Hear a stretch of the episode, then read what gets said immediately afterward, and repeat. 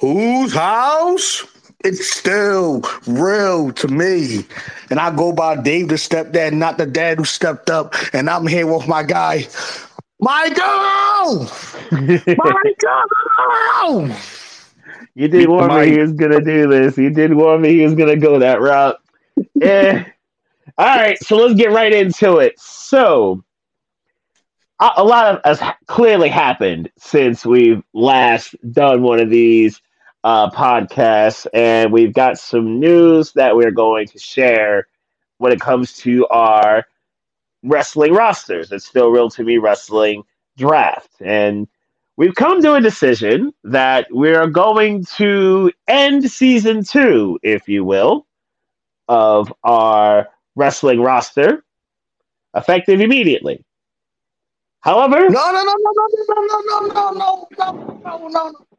Let's keep it. You made a great point. I don't know if you see my message, but I said you made a great point when you said we're way too deep into this job and we only got a few months left. Oh, you know, yeah, that's fair. You made a great point, bro. And I'm like, because you talked about it, like you thought it would be a good idea to end it now and then redo it. But yeah, you know what? Okay, that's fair. We'll we will continue it. And obviously, we still have our rosters. I still have them all. I didn't do anything with them or delete them or nothing. So I still have what we both have. And we have decided that we're going to keep the rosters. Yes. So this is we went from no yeet to yeet, I guess. A bizarre WWE challenge. And we're going to keep the rosters until WrestleMania, the week after WrestleMania. That's when the next draft will happen. That's when our next draft will go down. Next year, he will have the first pick. Dave will in the draft as I picked last for this season, and yeah, that's how this will go. If we would have had it as the like when I suggested when WWE is done with their roster, then that's when I was like, yeah, like we can end it. But when you said like, you know what, we're gonna do it right after WrestleMania, it's no point. Mine will just rock out. Yeah, and WrestleMania effectively is the end of WWE's previous year and the start of the new. So that was my thinking. That's why I was suggesting let's get to the week after WrestleMania, and then we can really kind of start anew with the season. And that's a great point. I was just saying the roster just when they do their roster just on the strength of it will make things more simplified with our roster. That's the only reason why I say that. But it is a new season for WWE, so I understand that. Either way, it works for me. I just want you to know you made a great point. I feel like both of our points were great. Yeah, I think we came to a good consensus, and we talked about like, what kind of changes we're going to obviously do. It's not going to be too far different when we do the draft for next year. Instead of 20 people on our respective rosters, that's kind of like what our draft picks. We're going to go to 25. It's just too many. It's just too many bodies. It's just too much wrestling talent to leave off the board. Yeah. So we're going to go to 25. We're still going to have 2 IR spots for our respective rosters when that time period comes. But, and I think we both did get carried away with this in the sense of whenever, like, say, in my case, I have Carmelo Hayes, obviously. And for a while, he and Trick Williams were basically inseparable. And we kind of, like, I added Trick Williams, or in his case, he has Rhea.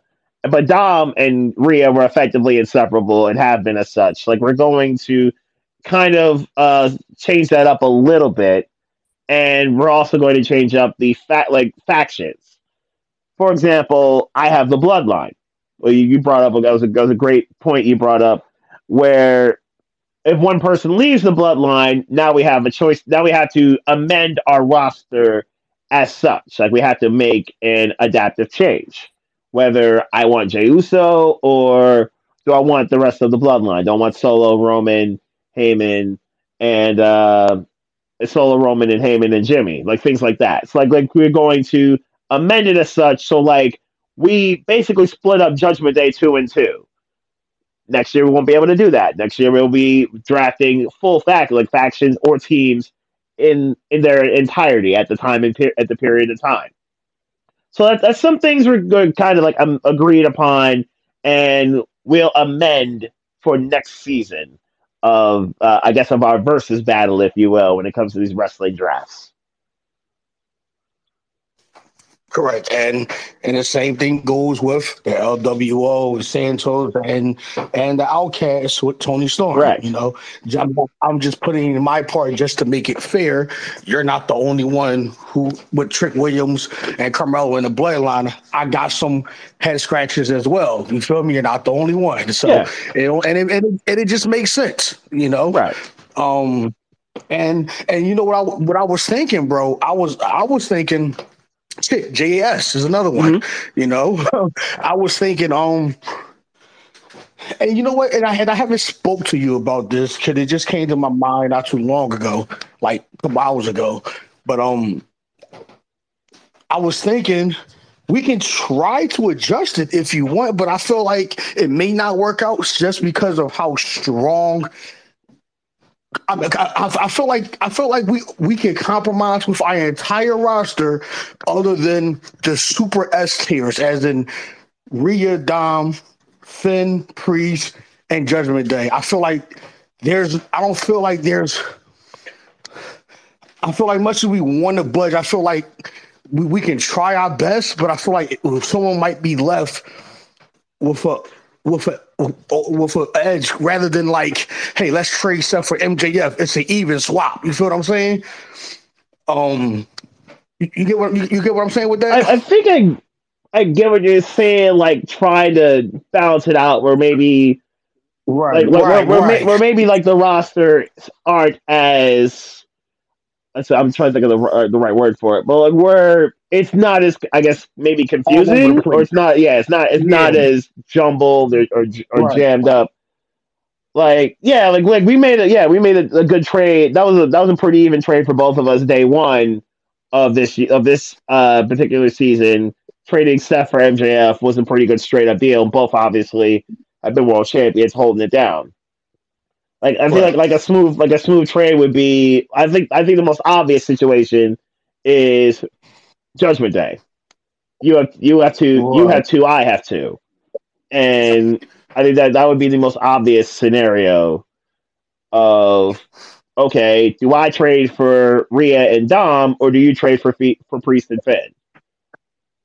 Right, and that's what I was thinking. Like I feel like we can make. I was going over your roster and my roster, and I felt like as far as the confusing part of it, we can make everything work. But I feel like when it comes down to Jey Uso, the judge, my God, this is the second time I said the judge line, the bloodline, Rhea and Dom and Finn and Priest, and I say them separately just based off of everything we just talking about. Like, because I feel like we can make agreements to, I don't know, Trick Williams and Carmelo. Like, I feel like everyone, like I can give up. Like, you can give me Damage Control, and I'll give you Rhea and Dom. But then I'm like, you get what I'm saying? Like, I don't know.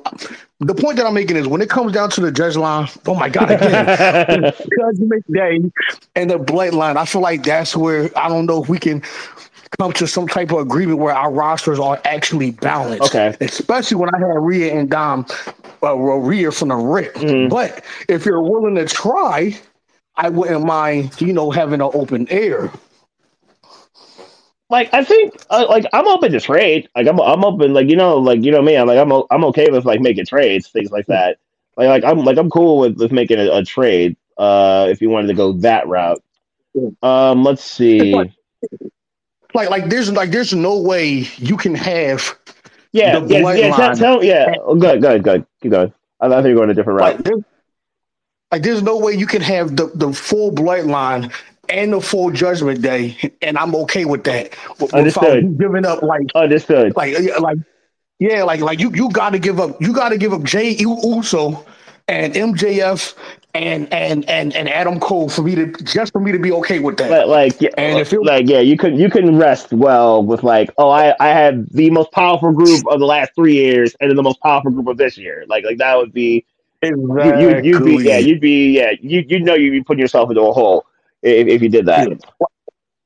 Like, the only way that will work is if we really start breaking up the factions now. Like, all right, I'll give you Rhea and Dom. So you do have the Judgment Day and the Bloodline, but you got to give me Jey Uso. You got to give me Trick Williams or Carmelo. I don't know. The only reason why I say Trick is because you drafted Carmelo. That's the only reason why I say that. Like, to make it somewhat fair, but you got to give me him. No, I'd have to give you good value. That's what a fair trade is. Like, I'd have to give you good value, and that's fair. That's reasonable. Like I'd have to give you some good value if I wanted to go. I want all four members of Judgment. Well, really five, because obviously JD, but the core four members of Judgment Day, obviously. Mm-hmm. So. Or less, like, because Jey Uso, because if we're going to break up the factions, then we might as well. Look, I don't know if you thought about it, but I felt like we could really make it work and without fucking up, without confusing us and other people. I feel like we can really make it work now, because I know there's the only real pushback would be the Judgment Day, Bloodline, and Jey Uso. I feel like everything else can be. It's not a bad, like, come on, you got MJF and Seth Rollins. We did that with no problem. Yeah, we did that right away, and both guys were superstars. So that was an easy one. And we both benefited from it. Yes. It was all a personal opinion. None of our rosters messed up. No one got the edge. You feel me? Like, it was as even as a 1-for-1 trade as it can get, and absolutely, it really was. So, all right.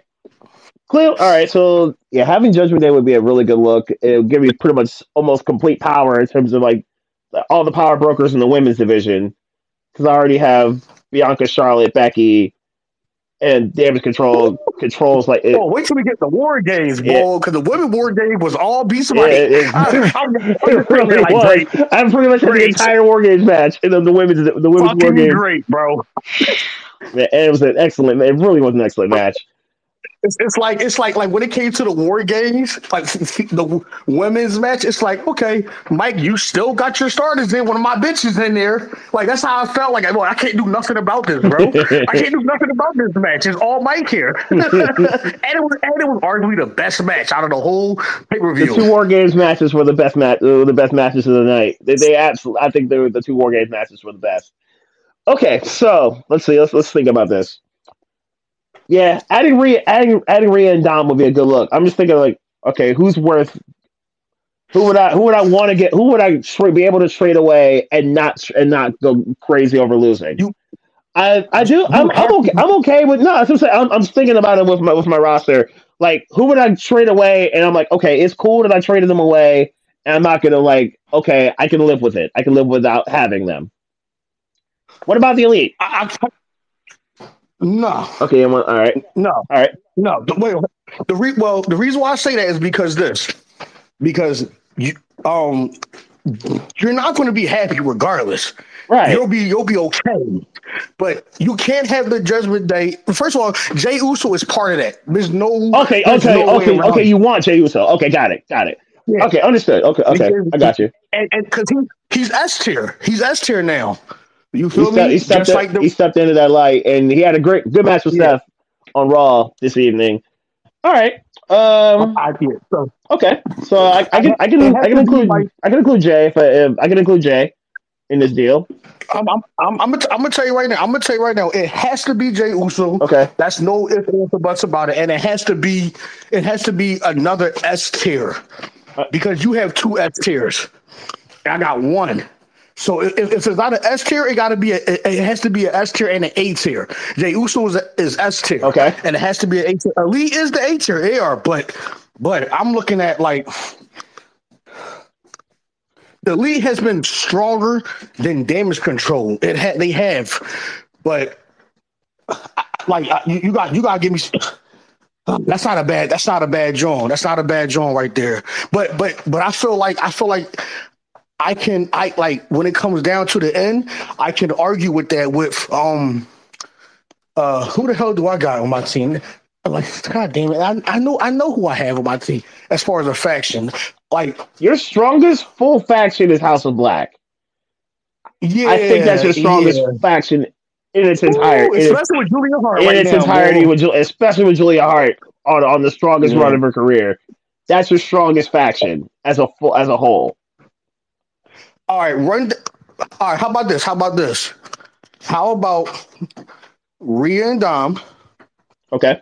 For Jey Uso, MJF, and Adam Cole.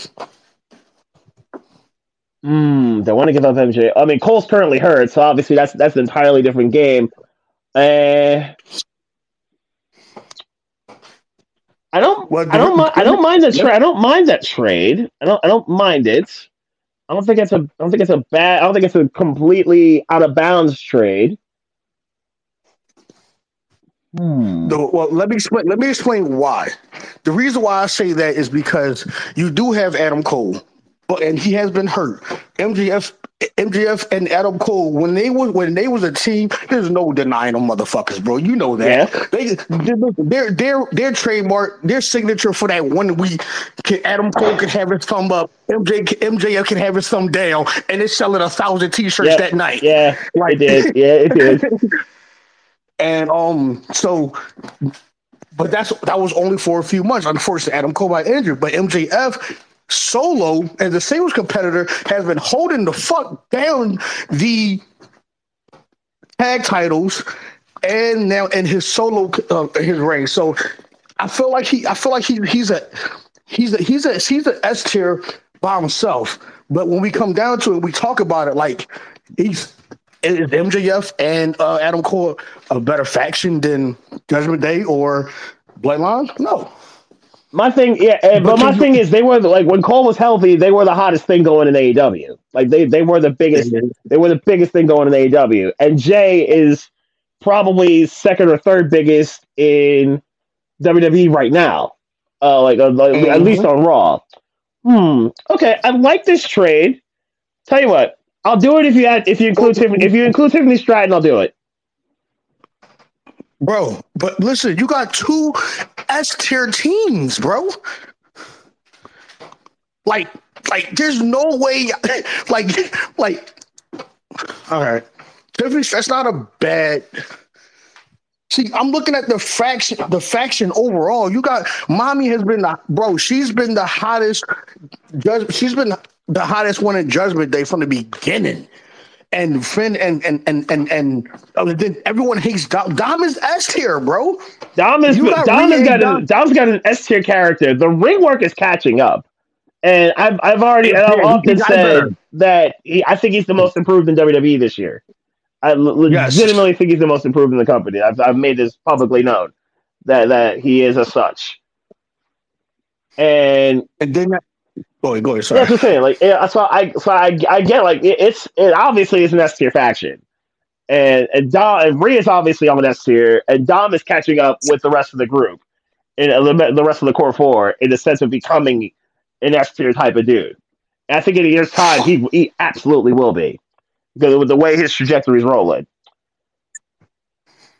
So how I'm looking at it like this, like when it comes down to matching up our rosters, I'm looking at it as balance wise. Like you got I get Jey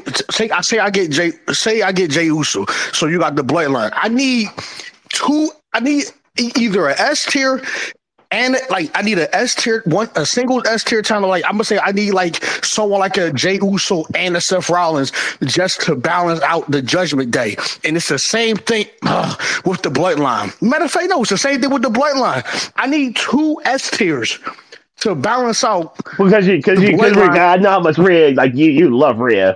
It's not a personal thing. No, I get it in a sense of like. You're losing a lot of star power with Rhea and Dom. Bro, Rhea and Dom and I even just say, look, I'm admitting you you were right about Finn and Damian Priest. Like, bro, those motherfuckers, Damian Priest still got the damn money. He still has a whole lot of control. And yeah, bro, yeah. Like, at a moment's notice, he can flip and take the title from Seth or even Roman. Real quick. Once Damian cashes in or fails to cash in, it's still going to be big, because if he fails, it's going to be friction to Judgment Day. It's going to make y'all bigger than what y'all are, just like it was in the beginning when it was Finn and Damien, or he's going to cash in and y'all going to blow up. I'm not trying to beat the Judgment Day or the Bloodline. But you got to counter it. Yeah. That's all I'm trying to balance it out. So it's an understandable thought. I get it. It's an understandable thought. All right. You know what? I can do the trade. I can do the trade as it is. So I can give you MJF and Cole to get Rhea and Finn, and to get Rhea and Dom and complete Judgment Day which gives me Judgment Day as an entire group. I can do it. All right. Yeah, we can do business. And let you know how I'm being fair, because it's the same shit with MJF. Once he loses that, remember we had the conversation. What happens when he loses? Yeah. Is Adam Cole going to turn on him? Yep. Like, it's the same exact fact with the Judgment Day, but that's how you know I'm being fair with it. So yep, we will do business. I will give you Jey, and then I'll give you Jey, and let's see who else, and then MJF and Cole, and then I get Judgment Day as an entity. Which, God, I can judge today as a full entity. I don't want that because of Rhea, but goddamn, you gotta do. Sometimes you gotta do business. For the purpose of people understanding in the future, and shout out to Lou, shout out to Lacey, shout out to Shad, Nasty Leroy.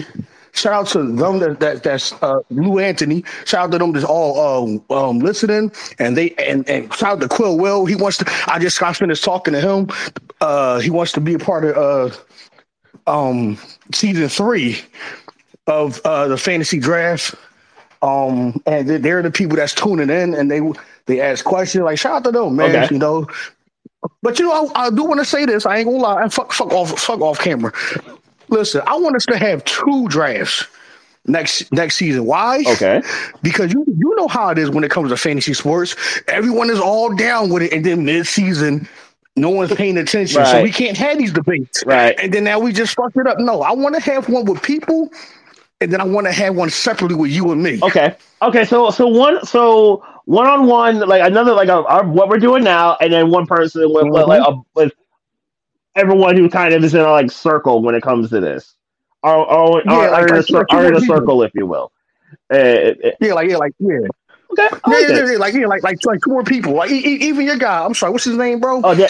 Steven, Danny. There you go. Like even he may be down with it. Like if he's down with it, then that's cool. You know what I mean? So.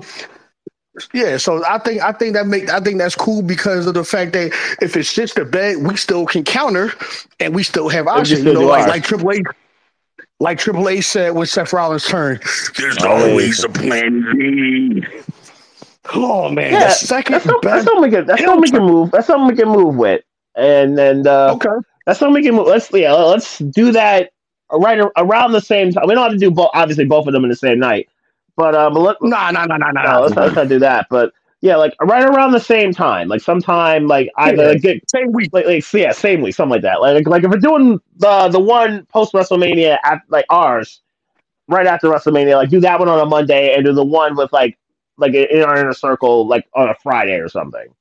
Oh no, Saturday. The reason why I say Saturday because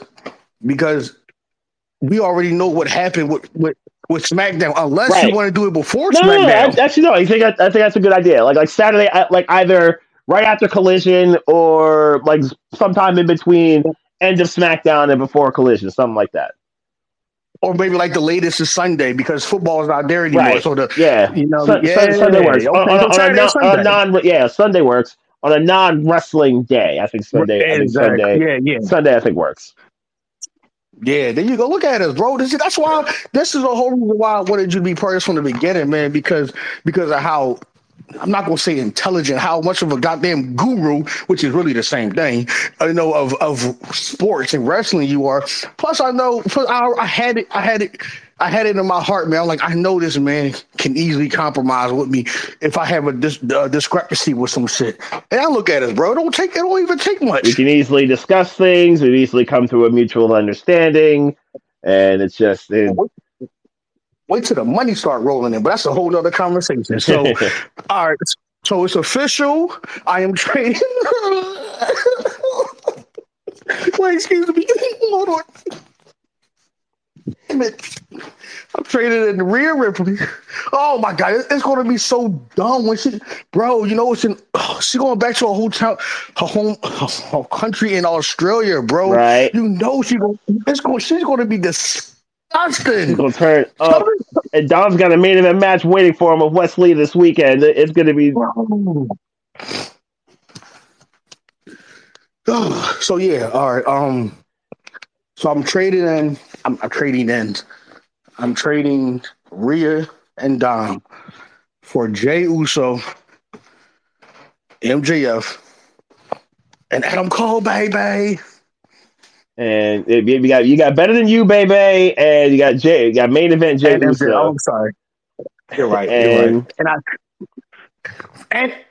the only one gripe about this that I don't like, and it has nothing to do with you at all, is the fact that they can't do Yeet anymore. Yeah. They can't sell it anymore. Yep, that's the only goddamn thing. Yeah, but if you guys missed it earlier in the evening, WWE found a problem with their trademark, so they had to They had to literally blur out during the promo vid for Jey Uso before his world title match with Seth. They had to literally blurt out Yeet on the shirts. That's why he went back to main event Jey Uso tees. That's why you didn't see the blue Yeet or the white Yeet tees. They found a copyright problem with it, so that he can no longer use the terminology of Yeet. So. And which makes Drew McIntyre trolling after Raw with Jimmy Uso saying no Yeet actually that much more hilarious. So that was actually a really well played troll and flip by Drew after the main event of Raw.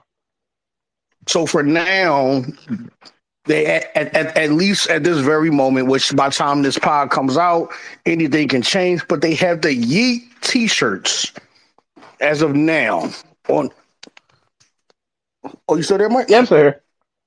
Oh, okay. Something happened. I got confused. Yeah, as of now, they have the Yeet T-shirts, but no hoodies, no other accessories, no none of that. But obviously, that thing can change in a matter of a snap of a finger. There's another trade that I would like. Okay. For the purposes of, because what I'm going to do is. I'm going to clean my roster like how we spoke about. You don't necessarily have to, even though we already started it with the Bloodline and Judgment Day. But just for the purposes of organizing and understanding, I'm going to clean my roster. And I'm going to tell you what I'm going to do because it's not going to affect anything on my end, on your part, as far as picking up people, dropping people. So I'm going to drop the Outcasts. All right. And just have Timeless Toni Storm. Okay. But before I do that, before we talk about the roster and talk about War Games and what was the other one? It was Full Gear. Full Gear. How the hell I figured that? I would like to propose a trade. Again, and I'm only saying this because of you already drafted Carmelo, and I don't want to make it seem like I'm trying to come after him. It's Trick Williams. You see the momentum, and you want something, but yeah, you see where he's going. I get it. I get it. Well, no. Yes, you're right. But again, also on the sake of that's the whole reason why I say Jey Uso, and the whole reason why we did the trade that we did now, just to make it even and not even as far as the roster, but as far as understanding when I explain it to people. You know what I'm saying? Mm-hmm. So that's the only reason why, just to basically clean it up a little bit. I get it. Okay. So, but that's only if you're willing to do it. If not, it's okay. Just trying to think of, okay, so let's see. Players on your roster who I think, because I think Trick Williams is he's rising. It's obvious that he's rising. He feels like he's going to be next up, like a major jump in 2024. When inevitably either Carmelo goes heel or Carmelo gets called up. All right. I'd be open to trade for. I'd be open to trade Trick. What's a Trick for Orange Cassidy? See, that's what I was going to say. As far as like, that's what I'm speaking about cleaning it up, because I was going to get the whole motherfucking. Damn, that's not a bad John.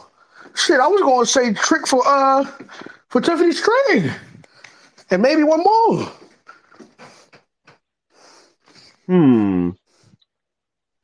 So let's see. So what? Trick for Tiffany and like who else were you trying to put up? Me? Or who else were you considering?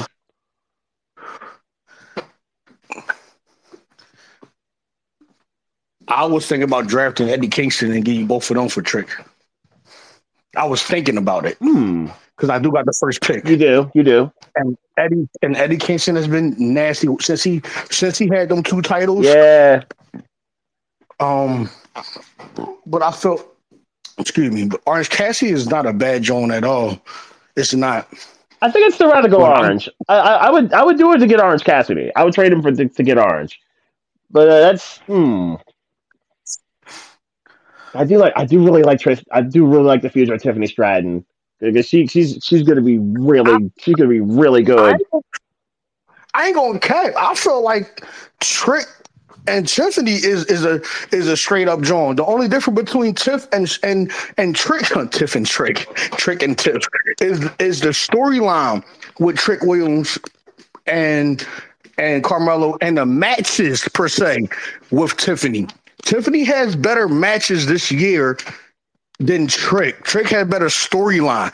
Trick's biggest storyline was with Becky Lynch, and Trick biggest Tiffany biggest match and storyline was with Becky. I'm sorry. Trick, his biggest storyline was with Carmelo. If I'm wrong, let me know. But that's my personal opinion. I mean, like he did have. Obviously, he won the North American title and held it for a couple days, but. It's clear that there's bigger plans for Trick, is what I'm saying. Like it's obvious that they're going to do something big with Trick Williams in 2024. The momentum's too great. People are vibing to the entrance music like crazy. I did love Dom's comparison of him basically saying he's the LA Knight of NXT when it comes to like the flash and the true star potential that Trick has. Tiffany's kind of sort of realizing it, and she hasn't even scratched the surface of how good she can be. I think that's a special part of Tiffany Stratton. Okay, so who do you think is going to have the bigger year in the It's Still Real to Me draft for the rest of the season, Tiff or Trick? For the rest the rest of the season. Yeah, I get it. So basically, basically up until Stand and Deliver is where you're going with this. Because I feel like it's a real possibility. If Tiffany didn't get called up, it would actually kind of surprise me. But between like the Raw at the WrestleMania call-ups, I'm expecting some combination of Carmelo, Braun, Tiffany, and maybe even Von Wagner even getting like even that's in play. I wouldn't necessarily put him on the level of his other three, but I think that's in play. I could still probably do that move and have a different move corresponding with it later when it's my turn to make a free agent move though. So I can make that move because I really do believe in Tiffany's move, like value so much. So and her future. So okay, cool. Well, so we'll make that adjustment as well. As much as I like Orange Cassidy, I do love the potential of Tiffany Stratton and the grittiness of Eddie Kingston. So we'll make the adjustments here. You wanted Toni Storm as your free agent move, which and replace with the Outcasts, which is fine. So Toni Storm exclusively. Wait. None of that is official. let's keep it professional. None of that is official until we actually do it. Kind of like the NBA draft and shit. All right, so let's do this trade first then. So I actually do like this trade then. I actually do like this this trade idea. So yeah. Well, Wait. Okay. So wait a minute. So you feel as though Tiffany and Eddie I was really more so thinking Tiffany and Trick and comparing those two. But I understand like the thinking of Eddie because Eddie Kingston's also doing his thing right now. I just wonder how long is this run of his is going to last. And he did have a good match with Danielson.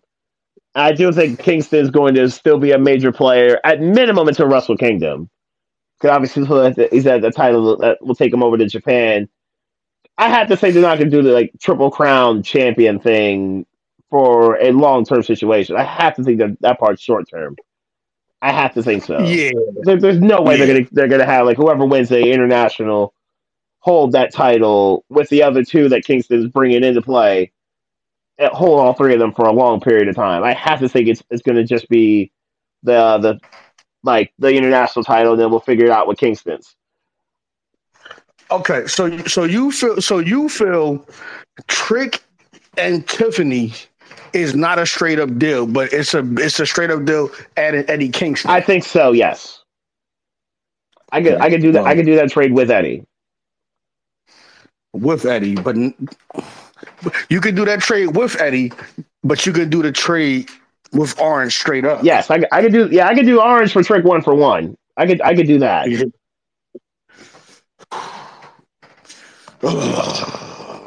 Give me a second. And I'm looking at your roster, mother effer. You got Oscar with Damage Control, and then you got Becky, Charlotte, and Bianca. You are cheating. You got would you consider Damage Control S tier? I don't think they're S tier. I think they're on their way to be S tier. They're currently A. They're currently an A tier to me, and that feels like a cinema play happening right now with Bayley. It feels, and I think she can sense it. It's only a matter of time before they snap on her. The real question is when. Charlotte, Becky, and Bianca, 3 S tiers right there. And then you just gave me Rhea. And now I have those 4. And then I have obviously Damage Control, like you just mentioned. I've cornered the market on the women's division in WWE almost. Yeah. That's ridiculous, bro. Damn, but ain't no buts. Yeah, and Oscar was already A tier, and then when she joined Damage Control, that's A tier right there. And then with the storyline with Bayley, it's only going to get better. And remember, bro, we had the conversation way early in the season.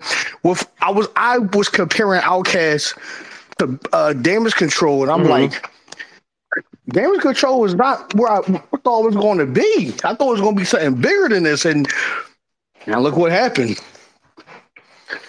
All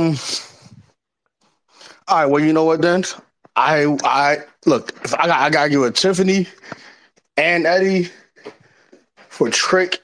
I'm not gonna. I'm not gonna say. Let me rearrange my sentence. I want Trick on my roster a lot, but I personally feel Tiffany and Trick is a straight up deal. I personally feel it's a straight up John, bro. When we spin the block and we talk about this, what is the biggest match Trick had this year, bro, so far? Probably him winning the title the first time. To answer your question, the biggest match Trick has had this year is it's either winning the title from Dom or the match with Dragunov. That have already happened. His biggest match, the real answer is really going to be happening on Saturday at Deadline when he's in this Iron Survivor. That'll be the true answer to that question. That's the true answer to that question. Because if he wins that, he's got a shot at the NXT Championship. Okay. And you know what? That's a good John right there. That's a good John. And because his story is not over, bro. Right. His story is I think it's just getting started for Trick. And then that's why I like I value him so high because it's just scratching the surface. And you know what? You should, because his ceiling just for the It's Still Real to Me season can be super high. So you're right. But check this out though. Eddie Kingston, I personally believe he had a better year. I personally believe he had a better year than Trick. Rivalries and matches, just alone in these last 2 weeks. He had a great match with Brody King, and he had a really dope match with Bryan Danielson, Bryan Danielson is on your squad. Brody King is on my squad. Yep, yeah, he's the House of Black, yeah. But I'm saying he had and then winning the 2 titles, and I don't know if you've been peeping his matches in Japan. I have seen some of them, not all of them. I mean, not Cat. And he's been doing his thing there. 2 titles. Mm-hmm. So, and then he got more time to come with this tournament. So I personally feel Eddie Kingston had a better year than Trick. To keep it all the way tall with you, I personally feel Samoa Joe had a better year than Trick to keep it all the way tall with you. I personally feel, but Orange Cassidy and Trick, I feel like that is a straight up one. I'm not gonna lie to you. I feel like that's a straight up one. But if titles, Orange Cassidy, but Trick Williams high, like his ceiling. We both can agree. So whose ceiling is higher, Trick or Orange Cassidy? That's what I was about to say. We both can agree Trick Williams' ceiling is like that, bro. And so it's just a matter of time. It can be, bro, like I'm comparing that to Dame cashing in, Damien cashing in, or Adam Cole or MJF turning on each other. It's like when it comes to Carmelo Hayes, like the storyline. The moment Hayes snaps on him, or the moment Trick realizes Hayes did it. That's a stand and deliver main event. Right. Like we're going off.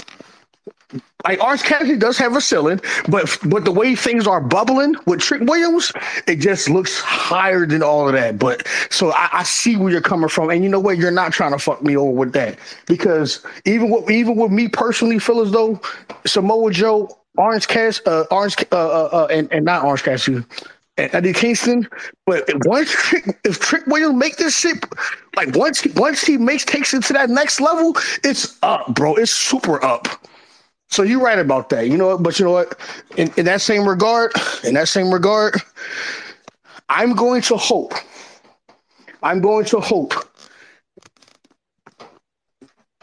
that Eddie Kingston will continue to keep this momentum going. So I'm gonna actually stand down on this shit. Okay. I don't want to, but I'm gonna act. What is Tiffany Stratton's biggest match this season so far? Probably the match where she lost the title to Becky. I think that was her best match. Right. I think that was her best match. Crazy. And her second best match probably was the rematch with Becky.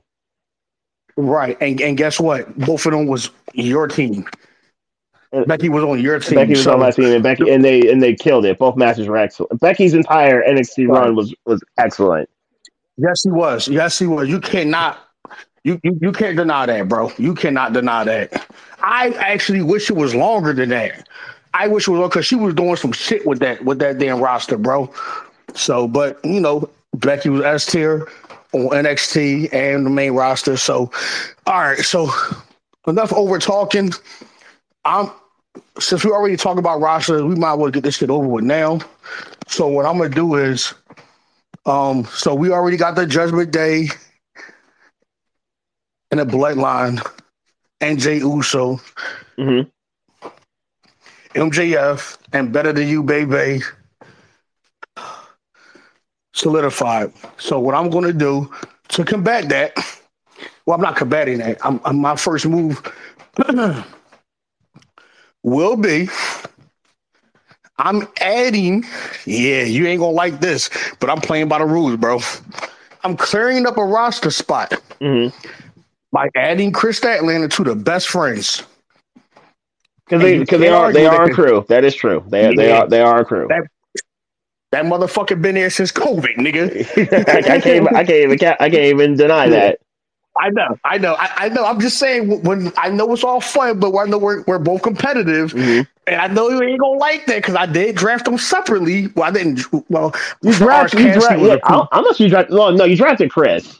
I think you drafted Chris and IR Chris. You didn't draft Orange. You signed him later. Exactly. Yeah. That's what I'm about to say. Yeah. But hold on, I'm not done yet. Because I'm clearing up a roster space. And I'm adding Chris with Orange, but I'm doing the entire Best Friends with Hook. And you cannot tell me I can't do that. And Hook has been a teammate, obviously teaming with Orange Cassidy, yes. And he's been teaming with Cassidy and at times Best Friends as well. So I can't, that hasn't happened. Because I was going to say, well, nigga, you had Austin Theory and Grace Water for a cup of coffee. Because that's the only reason why I didn't draft Hook. I did not pick up Hook off the free agency after I dropped him because I wasn't sure how long this joint was going to last with Orange Cassidy or not. But I'm like, you know what? Fuck it. Your roster is fucking crazy. My roster is nice too, but your roster is nasty, and I gotta fight fire, bro. Oh, I'm not desperate, but I gotta fight fire.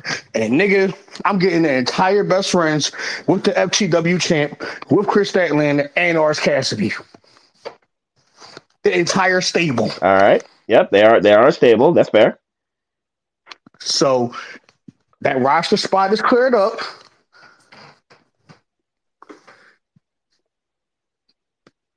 Who's on my IR? Your IR is, well, now you got to make some decisions. Your two IR spots are Randy Orton and CM Punk. Now you got some decisions to make, and you got two people. You got two moves you got to make minimum. Sir, I just cleared up a roster spot, so I'm going with Punk. So all right, so nigga, I'm getting both of them niggas. I know you are. So now you got to make another. Now you got to make another move to get up to clear Orton. Guess what, bro? All right. Matter of fact, I'm gonna let you take a guess, bro. Because clearly I have to drop somebody, right? Yes, you do. Who do you think I'm gonna drop? All right, who do I? Matter of fact, no. No, a better question would be, right? If we never did none of them trades that we just did, yes. Who will be the least like, or at least two least likely you think that I would release from my roster? The two least likely. Yeah. Two least roster spots that I would release. You love the New Day with a passion. There you go. You're gonna drop the New Day. I gotta drop the New Day, bro, for RKO, bro. Wow, okay. All right. I have to, bro. Listen, if they would have won that goddamn gauntlet, then I would have been all right, bet. Maybe they could last for another month or two. Maybe they can make a run at the titles. And they've had some good matches with Judgment Day, that a good match with them. And they've had some good matches with Alpha. Yeah, and obviously, both Kofi and Xavier had matches with Ivar that were really good. Yeah, and they actually catapulted that match right there with them, catapulted with Ivar, because ever since them matches, now look where he's at. Like Ivar and Bronson look like they could be some good pieces for not just for WWE but for our roster as well. Right in the next. For the rest of the season, right. So you got to give New Day props for that, bro. They started that shit. They started it when they came. Once they came back, that was their first opponent, Viking Raiders. They started that shit with Ibar. They got to count for something. No, they're putting people over, and I think that's good. I think like they're kind of like becoming the gatekeepers, I guess you could say, like for the next gen. Yeah. Like for the next gen. Just like you were saying about. Just like Punk, he was about to put Ricky Starks over, right. But you know, dumb shit happened. So, but we had to give him props for that. So yeah, I'm dropping a New Day with RKO. All right. So what are we doing about the Outcasts? So, are we doing anything with that, or what are we doing? What are you doing with the Outcasts? The only way I would do that with the Outcasts, because if you think about it, if you hear me out, if you think about it, it's Outcasts and Trick Williams and Carmelo. Outcasts, Toni Storm, Trick Williams, and Carmelo. They're the only people on our roster, the only that's confusing. Yes. So if we can't do, if we can't come to some type of conclusion, like I have no problem dropping the motherfucking Outcast just for Toni Storm, because Toni Storm F's tier, or who knows, though, she's on her way. She's A plus. And motherfucker, you are right. Cause you and shout out to Lou Anthony, y'all two spotted that shit from day one. And I was like, y'all two spotted that. So if we're not able to come up with a deal with Trick Williams, then I'm gonna just have to keep Outcast just for balancing purposes and trying to fight back or whatever. That's so. But I'm not. I don't know about Orange Cassidy. I'll give you some more Joe for Trick. I don't want to do that, to be honest. I would do that. I would do that. I could. Yeah, I can make that deal. God damn, bro! What the fuck? No, yeah, because I love, you know, I love Samoa Joe. Always have. I could do that deal. Yeah. But fuck. All right, you know what? Just to be fair, because goddamn, if they were MJF too, what the fuck? Like Samoa Joe has been cooking with the longest reign. Damn, bro, you're really taking my titles, bro. You don't have that title. You don't have the title, television title no more. You dropped it. Oh yeah. I know, but you still gotta count that when we talk about the year. Yeah, this is true. Like, we're talking about the whole year as a whole, or unless you just want to talk about since you had them. But I feel like that's another conversation for another day. Yeah, I think that's a different deal. Yeah. Okay. All right. Hold on. Tell me. Run down right now. Who I have? Who's on my roster? Or at least tell me somebody else that you want. I'm not giving up Orange Cassidy because I got the best friends. That's fair. Yeah, and that's fair. Since that was your play all along, yeah, that's fair. That's fine. So, is there anybody on my squad that you like that I can sit there and give up? You know, damn well I'm not giving them no S tiers. Right? No. So that's fair.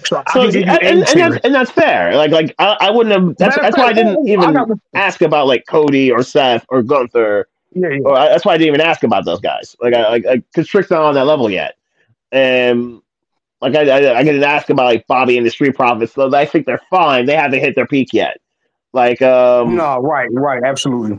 Like Swerve, the other person that I thought of Swerve, but like I think Swerve is on a higher plane right now. I think that's a tricky one. Trey, Mike, I love Swerve the way that I love the New Day right now. Right, that's a tricky one, and that's a tricky one.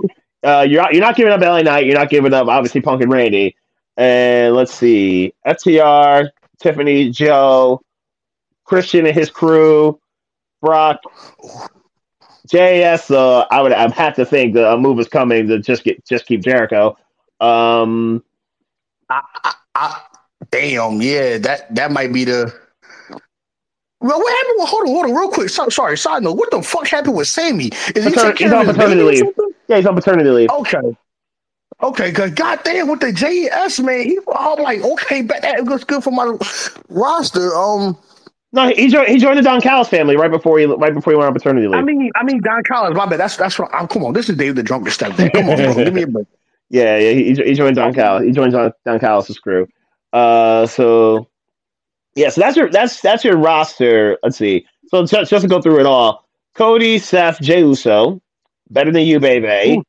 Gunther, JAS, Brock, Christian, Luchasaurus McWayne.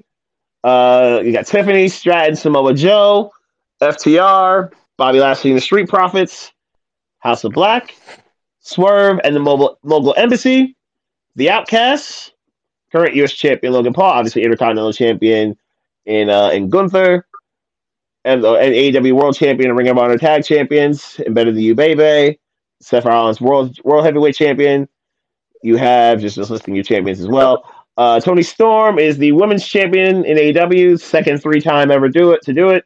Obviously, it's Rhea and Ruby Soho until you make a move, which I'm sure is inevitable. So U.S. champion Logan Paul, you got LA Knight, CM Punk. Let's see, international champion Orange Cassidy. Obviously, the Best Friends and Hook, who's the FCW champion, as you mentioned before. LWO, which may be a different move entirely because of Santos dipping, unless you want to keep Santos. Randy Orton, Jade Cargill, and the Don Callis family. All right, so the only one that I'm willing to work with you with is, honestly speaking, bro, as much as I love the ceiling for Trick, I do love the ceiling for Swerve, but we won't get into that. They don't like the like. The only one that I'm willing to really budge with is Tiffany and Santos. I know you don't want to do Tiffany straight up, but I'll do Tiffany and Santos. I'll do. That's interesting. But keep going. What you were saying. And trust me, I feel like the way Santos listened. Oh my God! You're going the same place where I'm going with this. Keep going. Yo, that Santos, that last match, that motherfucker got heat.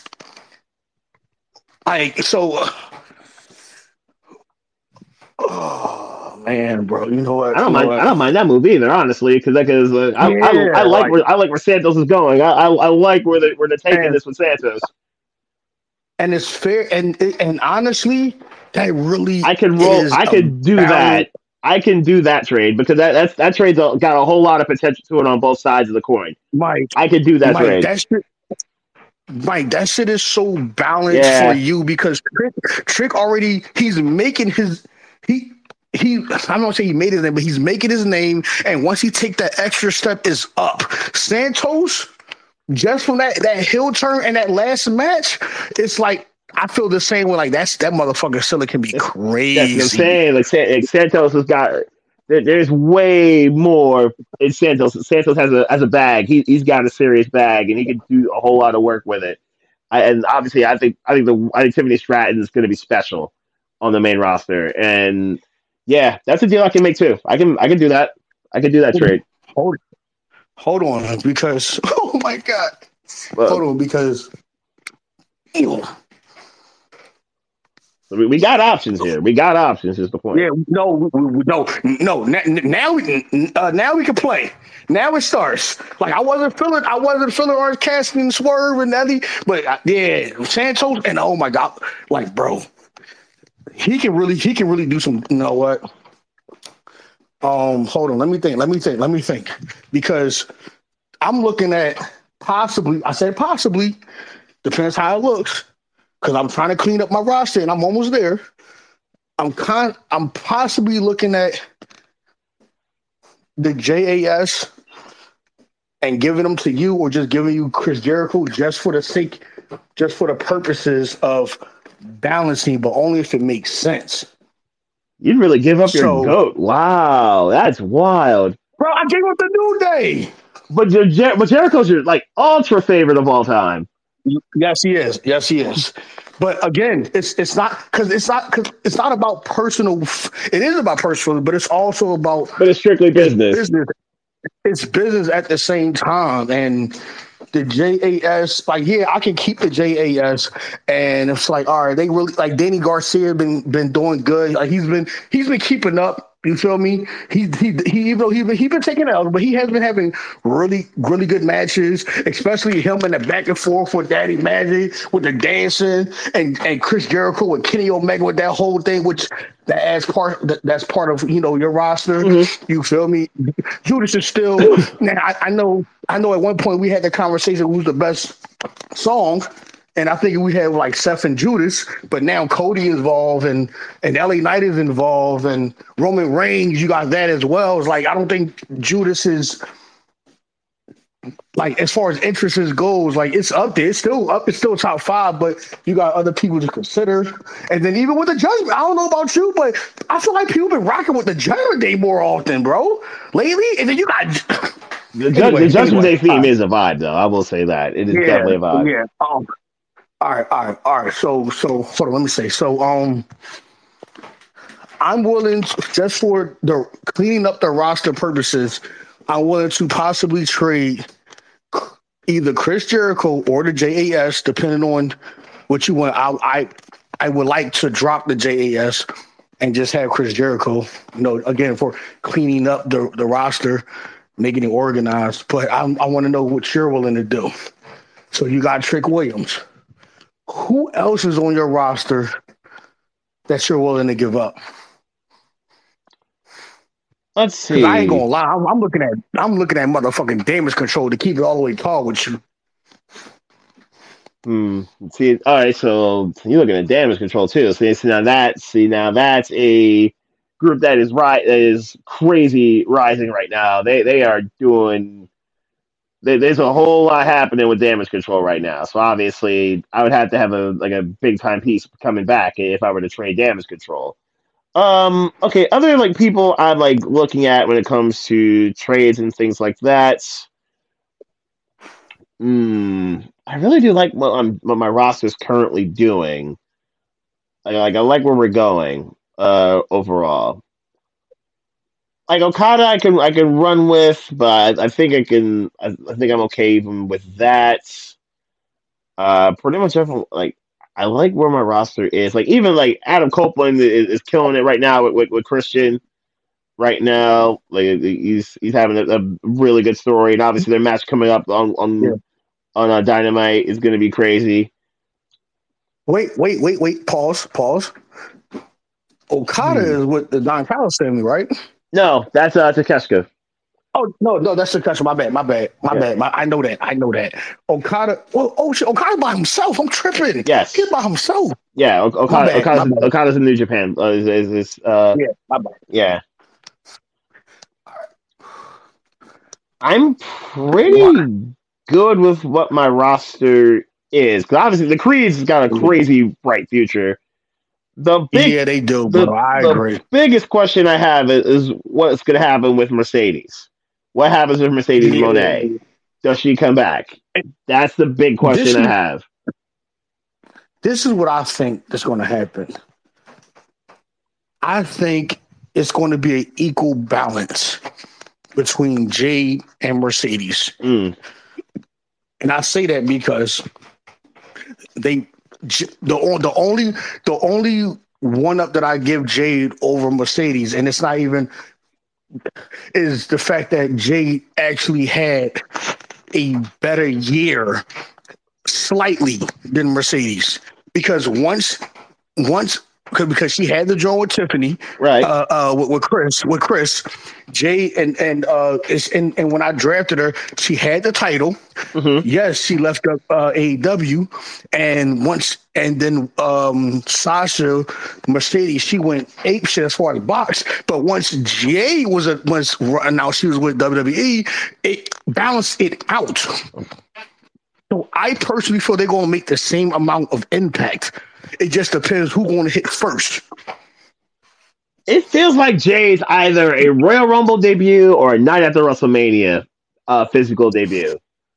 Because I thought Sasha was going to pull up on full gear. I thought so too. I was prepared for that, or maybe even World's End. Maybe even World's End would work for her AEW debut.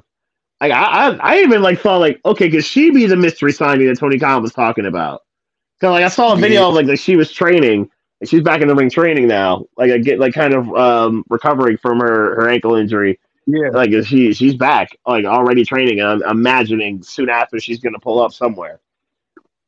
And then remember the tease when she was at the previous. She was at Wembley. At Wembley. Yeah. She was at All In. Yeah. Yeah. So it's she was going to be here soon. So, but all right, I'm gonna say, if I was you, to be honest with you, bro, I would say keep her in the tuck, because you gonna need her.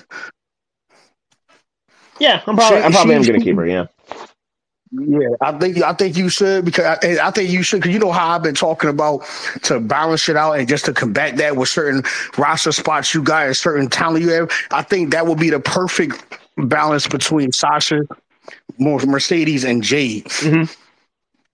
Because to be honest, they both broke the wrestling internet, bro. And AEW been push WWE been pushing Jade.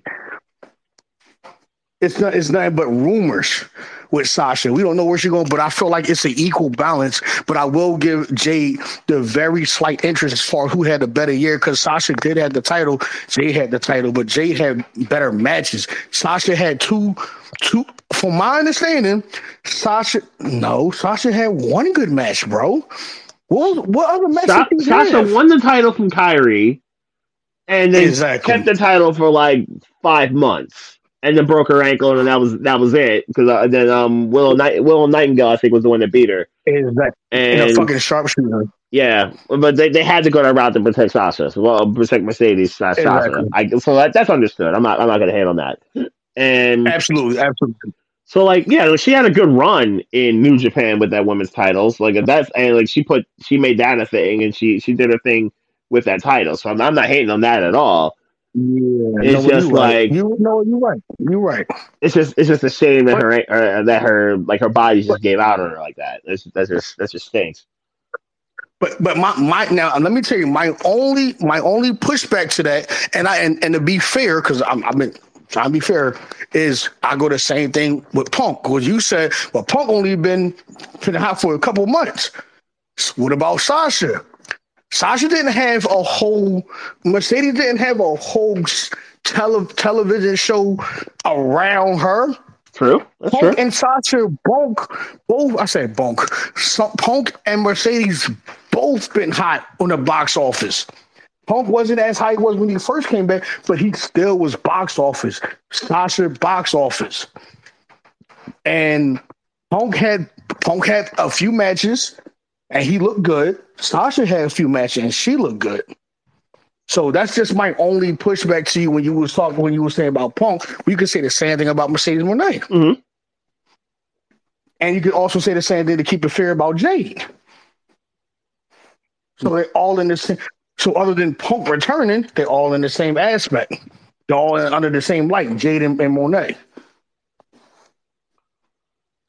I think that's a reasonable thing to go with, because they have productive moments this year, all three of them, and Punk's obviously like we'll see what he does going forward, and it feels like it's inevitable he and Seth are going to have a collision course. It's inevitable that's going to go down, like whether it's in Tampa Bay or it's here.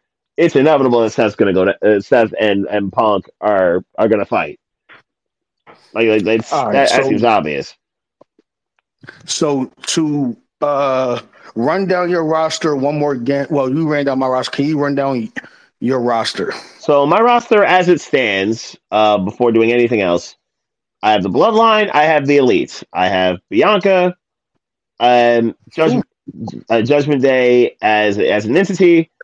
Kazuchika Okada, Will Ospreay, Ricky Starks, Blackpool Combat Club, Becky Lynch. Currently, Trick Mello Gang. Obviously, we're negotiating on the Trick Williams aspect of it. Charlotte Flair, Braun Breaker, Damage Control, The Acclaimed, Ilya Dragunov, Roxanne Perez, Adam Copeland. Mercedes Moné is my only IR spot right now. The Creeds and Ivy. Shinsuke Nakamura. Now I'm gonna have to do something with KO and Sammy. Obviously, they're not a team anymore. I'm gonna have to do something with that and the Bang Bang Gang, pretty much Bullet Club Gold. Yeah, I'm sorry, their name is the Pauls, bro. That's what they call themselves. Come on! I understand. It is almost 2 in the morning. You got the Acclaim too, right? Yeah, I still have the Acclaim. Yeah. So this is all right. If we can find all right. So Will Ospreay is with the Don Callis family, right? Ospreay technically is not. I think Ospreay is, at least as far as I can tell, like he hasn't put it like rejoined. I guess with Kyle Fletcher and his crew. He was when he was a free agent. I guess he teamed with them. He did team with them definitely when he was a free agent, but since he signed far as I can tell, he really hasn't done anything with the Don Callis family. Yeah. So, but I'm willing again to clean up the roster. Fuck it. Let's just. I personally feel is only. I ain't gonna say only right, but we listen. I feel as though if we can make if we can make MJF and Seth like nothing, and then we can sit there. Well, as far as like the trade, right? And then we can sit there and come to the agreements with Judgment Day and Bloodline. But you threw out a few offers I would have accepted.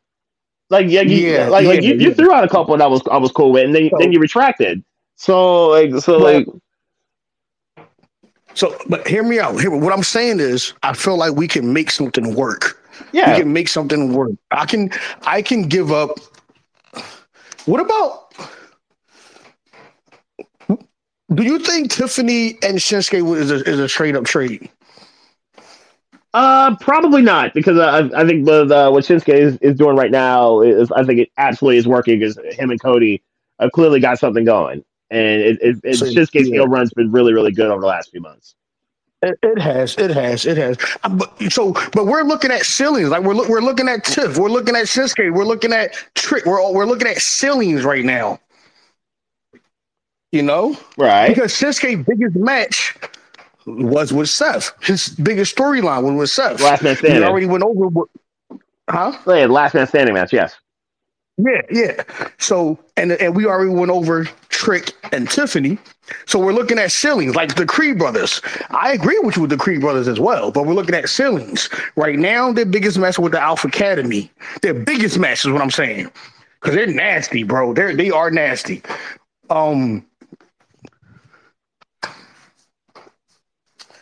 So I guess what I'm trying to do is I'm trying to put my players and like trying to trade all my players to yours, but obviously if it makes sense, that's what I'm trying to do. Mm-hmm.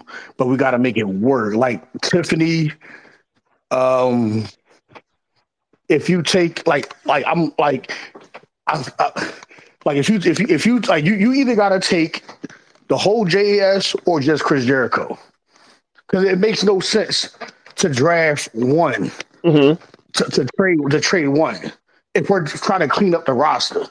Like it just makes no sense unless so. But and the same thing with me with Outcasts.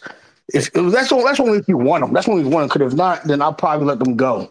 But I'm only going to let them go to compare to how your roster is. Like, nigga, I'm still going to go with the Outcast and Toni Storm if your roster is still. If I feel like it's not as balanced as it is as it could be. So, yeah.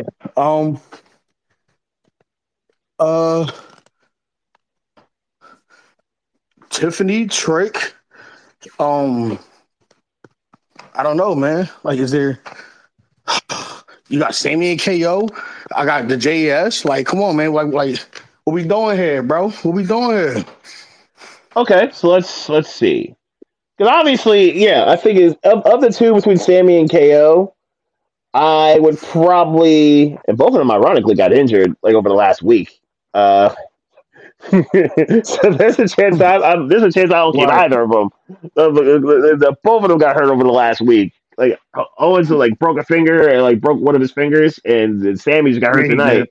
And there's a chance I keep neither of them, or at least or at minimum my arm. But I only have one IR spot, so like. But even though they got injured, you still gotta look at the run that they had with the tag team pass. That was a big deal, right? So. What could I do with this? All right, so let's see. Because I would have accepted the Tiffany Eddie for Trick. I would have been cool with that. I would have been okay with that. But I do like that. I do think it's okay to balance it. So I can throw in either Kevin or Sammy with Trick to trade for Tiffany and Eddie. I can throw in either of them to the with Trick, and then we'll go Tiffany and Eddie, and then we can go 2 for 2. I personally just feel and I know you ain't gonna, I know you just said you don't, but I personally feel Trick and Tiffany is, they have the same great gear. Which is why I think that part is fine. And then obviously, you were advocating to trade him to me, and then. But I said maybe. I said Tiff and maybe Eddie. If I draft, I did say maybe because the reason why I said maybe because I was just trying to feel like if it was anything else that you can provide for me, that was like, you know what, this is really it. But I personally feel Tiffany and Trick had the same gear as far as selling, as far as matches, as far as storyline, bro. Yes, Trick does have something coming up now. And yes, the shit with Carmelo is what it is. So I feel like as far as like storyline, as far as matches, he has the advantage. But with the way Tiffany's been going, the way they've been going, that can change at any time. Like Becky is S tier, which is your girl. That was a great draw right there. So, but with Eddie Kingston, he had two really good matches in 2 weeks straight, bro. Mm-hmm. And that's just the 2 weeks. He's been consistently really good since he reignited his rivalry with Claudio. Like he's had a really good five to 6 months.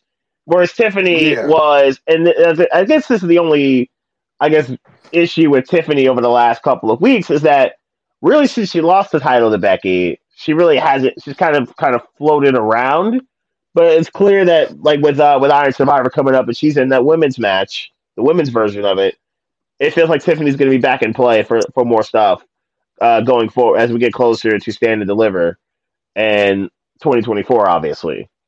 Where it feels like Tiffany's going to be right back either in line for the women's title, or in line for a call up.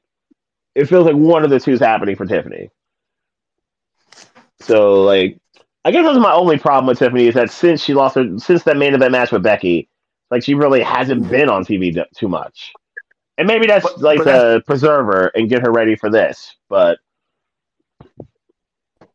Yeah, but that is fair, but you gotta look at... You could say the same thing with Trick. It was just, like... No, Trick's been Trick's been, like, a major piece on NXT for a while now. No, what I'm saying is... What I'm saying with the storyline, yes. But you know what? I feel like when it comes to them, you know what, Mike? I think Mike just be best if you just keep Carmelo and Trick.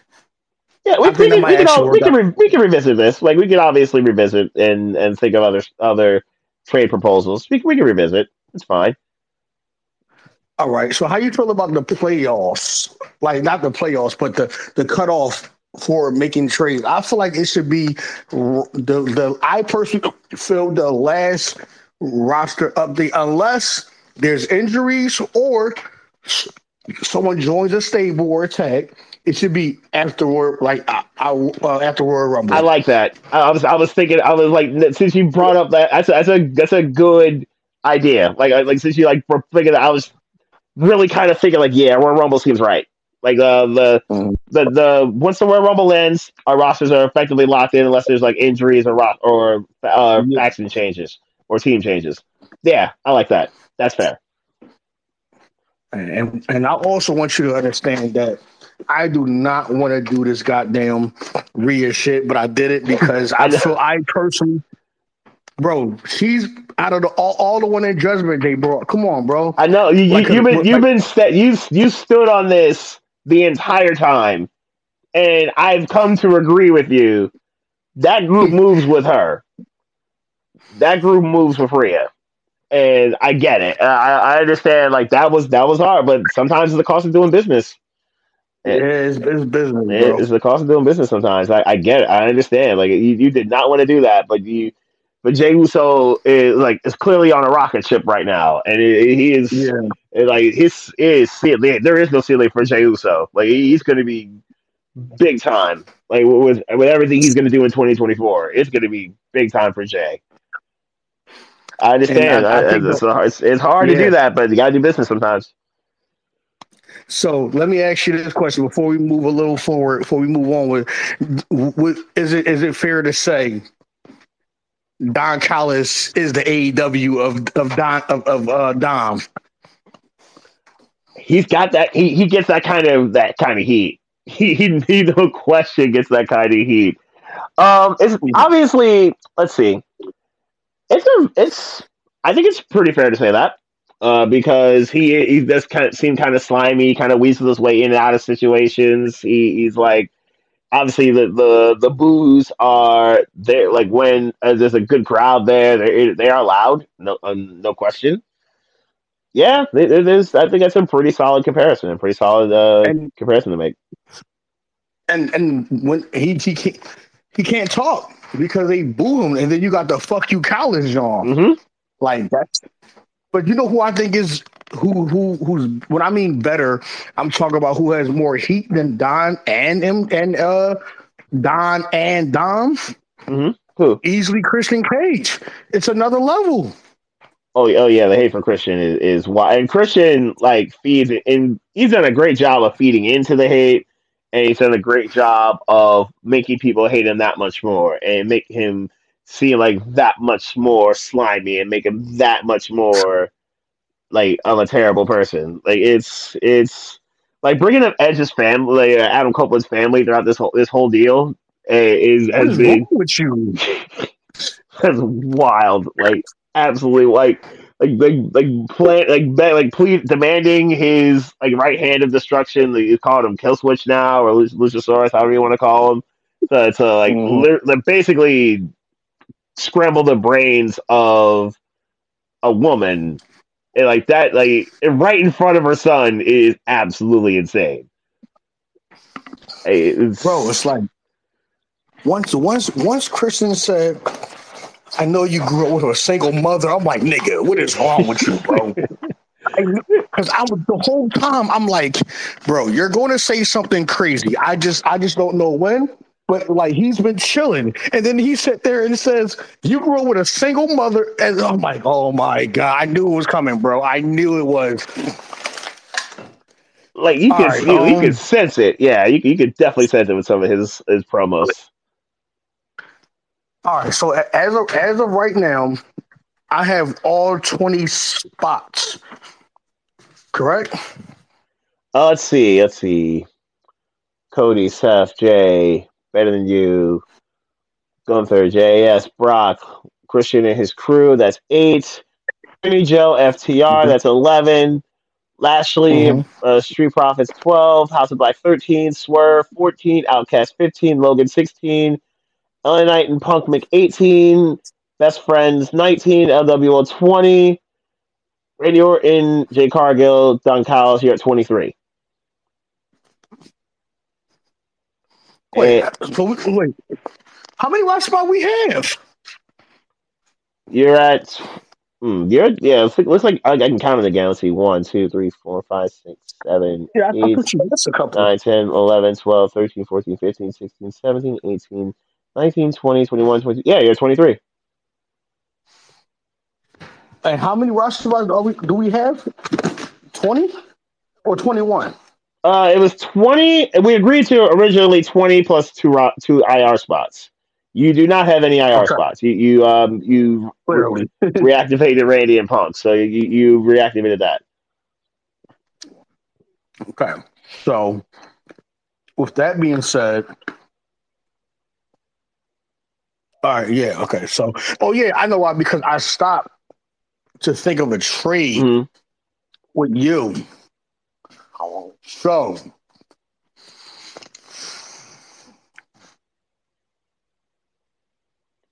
damn, I do got some moves to make. Yep, just so we're straight. So we're straight. I'm counting my roster. I have 22, and one of mine's in IR. So for all intents and purposes, I am 2 over, but obviously one's in IR. So really, it's only one.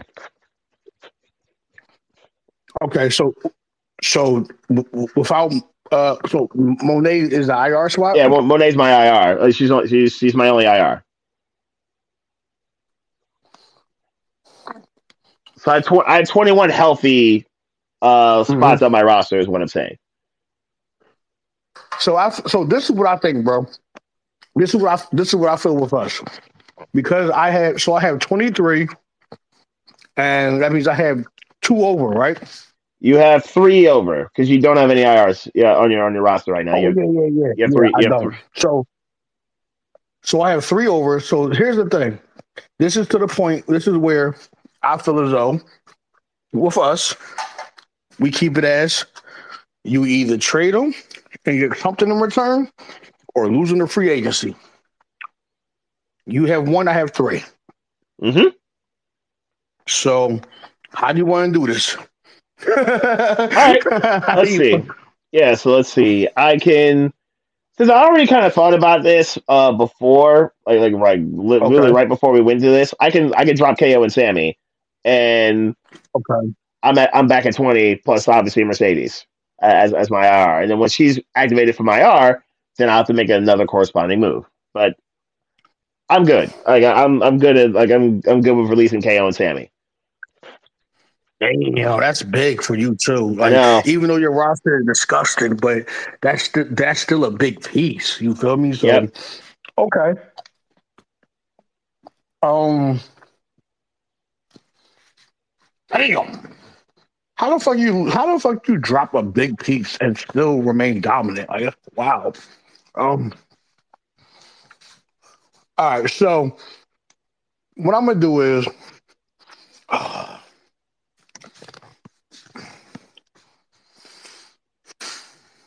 How do you feel about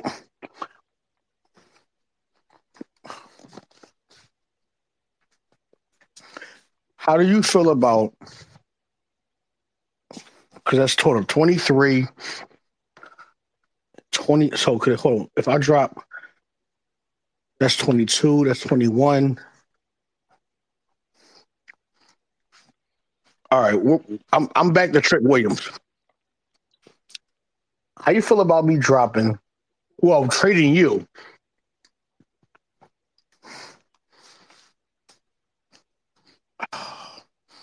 Nah. Fuck it. I'm going to say it. Wait, all right. Before I say it, one more time, please run my roster back one more time. Okay. You have Cody, Seth Rollins, Jey Uso, Better Than You, Baby, Gunther, JS, Brock Lesnar, Christian and his crew, Tiffany Stratton, Samoa Joe, FTR, Bobby Lashley and the Street Profits, House of Black, Swerve Strickland and his crew, Outcasts, Logan Paul, LA Knight, CM Punk, Orange Cassidy and the Best Friends, LWO, which gets you to 20, and then it's Randy Orton, Jade Cargill, and the Don Callis family. Oh, okay. All right. I can still have Jade and still be nice. I can still have her because she's still box office, just like Mercedes. So what I'm going to do is I'm going to put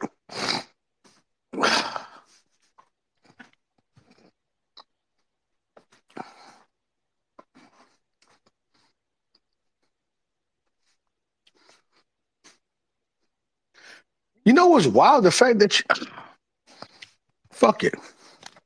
You know what? All right. For the roster purposes, bro, you know what? I'm going to just have to chalk it. Give me. Damn. Nah, I can't do that. All right.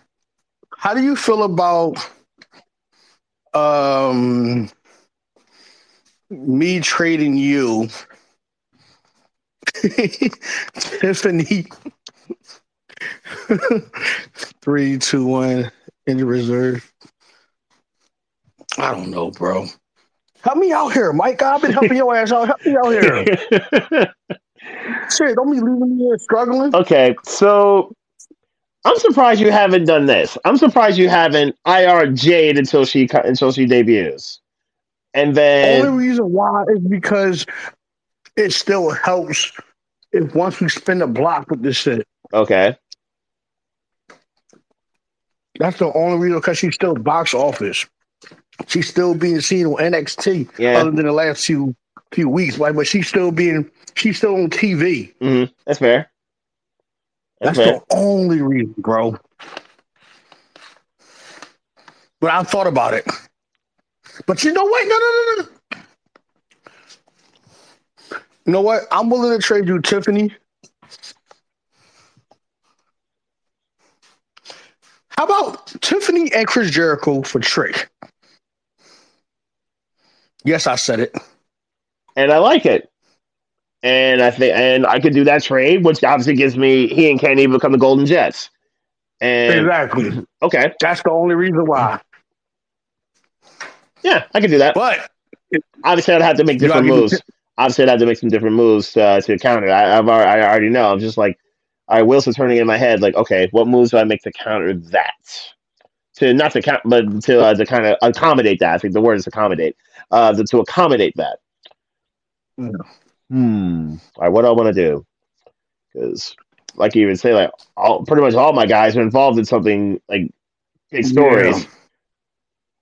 Everybody and everyone, everyone here is involved in a big story. I'm trying to think. Okay, what can I afford to do? I don't want to give up Chris, but me having Chris is good for his single shit. But that's easy for you to combat that with the elite. Like you can add the elite and Chris Jericho with Kenny Omega. Like it makes it understandable, more easier than me just having the whole JAS. Yeah, you get what I'm saying. So, all right, I don't want it, but it makes more sense. All right, so let's see. I will. Yeah, I can do that trade, and. As much as it sucks, I may drop Okada. As much as it sucks, because I don't want to do that. Picking them up. Yeah, I'll drop Okada to accommodate this. And no. Wait. I'm sorry. Go. I'm sorry. I'm gonna fuck you up. Yeah, that's the thing. I'll drop Okada to accommodate this. Yep. Trick for. For Tiffany and Chris Jericho, and which frees up one roster spot, obviously. Well, it's going to be one spot. Yeah, it frees up one. It frees up one because yeah. And obviously because you weren't going to keep JAS. Were you? No. I'm giving you the entire JAS. You can do what you want with it. Okay. Hoping. Yeah, I'm hoping you motherfucking drop them to make this shit easy. Because if not, it makes no sense. I'm dropping all of them with Jericho. Yeah, I'm dropping all of them with Jericho. So like that's effectively that was easy. That was an easy decision. Yeah, I'm dropping all of them. It defeats the whole purpose if you don't do that, right? So I'm dropping all of them with Jericho, and because with Chris, I ended up getting the Golden Jets. So. Yeah, with Jericho, I get the Golden Jets. So that's the. It doesn't affect the elite. It doesn't affect Hangman and the Bucks. So that works. Not at all. So yeah, so that works. And obviously with Tiffany, now I have to. I made room for Okada. I made room with the Golden Jets. So maybe make sure I have 20. Maybe make sure I have 21 because I'm getting Tiffany obviously, and. I thought you do have 20 after that. 2, 4. So I'm just double checking. 2, 4, 6, 8, 10, 12, 14, 16, 18, 21, and then Mercedes. So I actually have 22. So now I make a different. I make other moves, obviously. Let's see. Who can I afford to give up? Because I obviously just left. Just released Okada. Is anyone so all of your guys healthy other than Mercedes? Other than Mercedes, yeah. Everyone else is healthy. Everyone else is actually healthy. The only people that weren't were Owens and Sammy, who both got hurt, and apparently Sammy's not going to be around for a minute because Drew did some real damage to him. And then obviously Cole got hurt, and Cole's been around, but obviously he's not wrestling. And yeah, so it's a. All my guys have been healthy. All my guys have been relatively healthy. Let's see, Edge and Cole. I'm gonna tell you something that you ain't gonna like, bro. And I'm only saying this because as far as the strength of your roster, I don't think Big Bill and Ricky Starks really had a good tag title reign so far, bro. It hasn't. Big Bill story. Yeah, it hasn't really lived up to expectations. I got much love for Ricky Starks. I think he's got a crazy future. Yeah, it hasn't gone the route that I think it should have so far. I will agree. Big Bill's story is like, you know, because from the WWE and alcoholism, and seeing that he's a champion, the first time he held the championship, right? And on a major company, yeah, like on a major televised company, yeah. Yeah, like because he ain't do what ends up on NXT or in the main roster or in WWE as a singles competitor. Like, so I feel like his story is pretty good. Don't get it twisted. Like his sympathetic story is nice, but other than that, it hasn't really done anything. Yeah, it hasn't taken the steps forward that I think it should have, and that's a bit disappointing. I will say that's a bit disappointing. They have a good ladder match. They did have a good ladder match. Yeah, they did. They definitely did.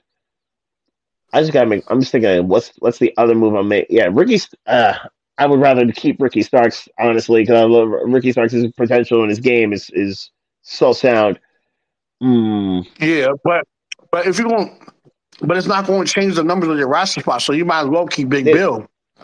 No. I'm saying no. Like obviously they're a tag team. Like that's not the thing. Like in terms of releasing someone, to make room for Tiffany. Is what, did you give me roster again? I have Bloodline, Elite, Bianca, Judgment Day, Golden Jets. That's 5.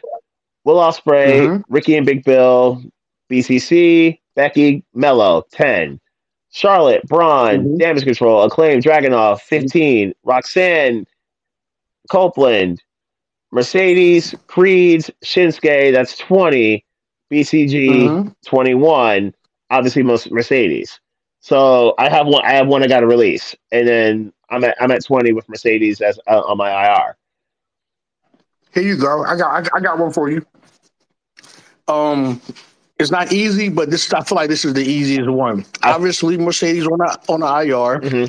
So now it comes down to who it depends on how you look at it. If you want to say who has a bigger year or who has the biggest ceiling for the Insta or the Me draft when it comes to Tiffany, Allspring, Roxanne, or Dragunov. No, take Dragunov out. No, I got to keep Dragunov. He's an NXT champion.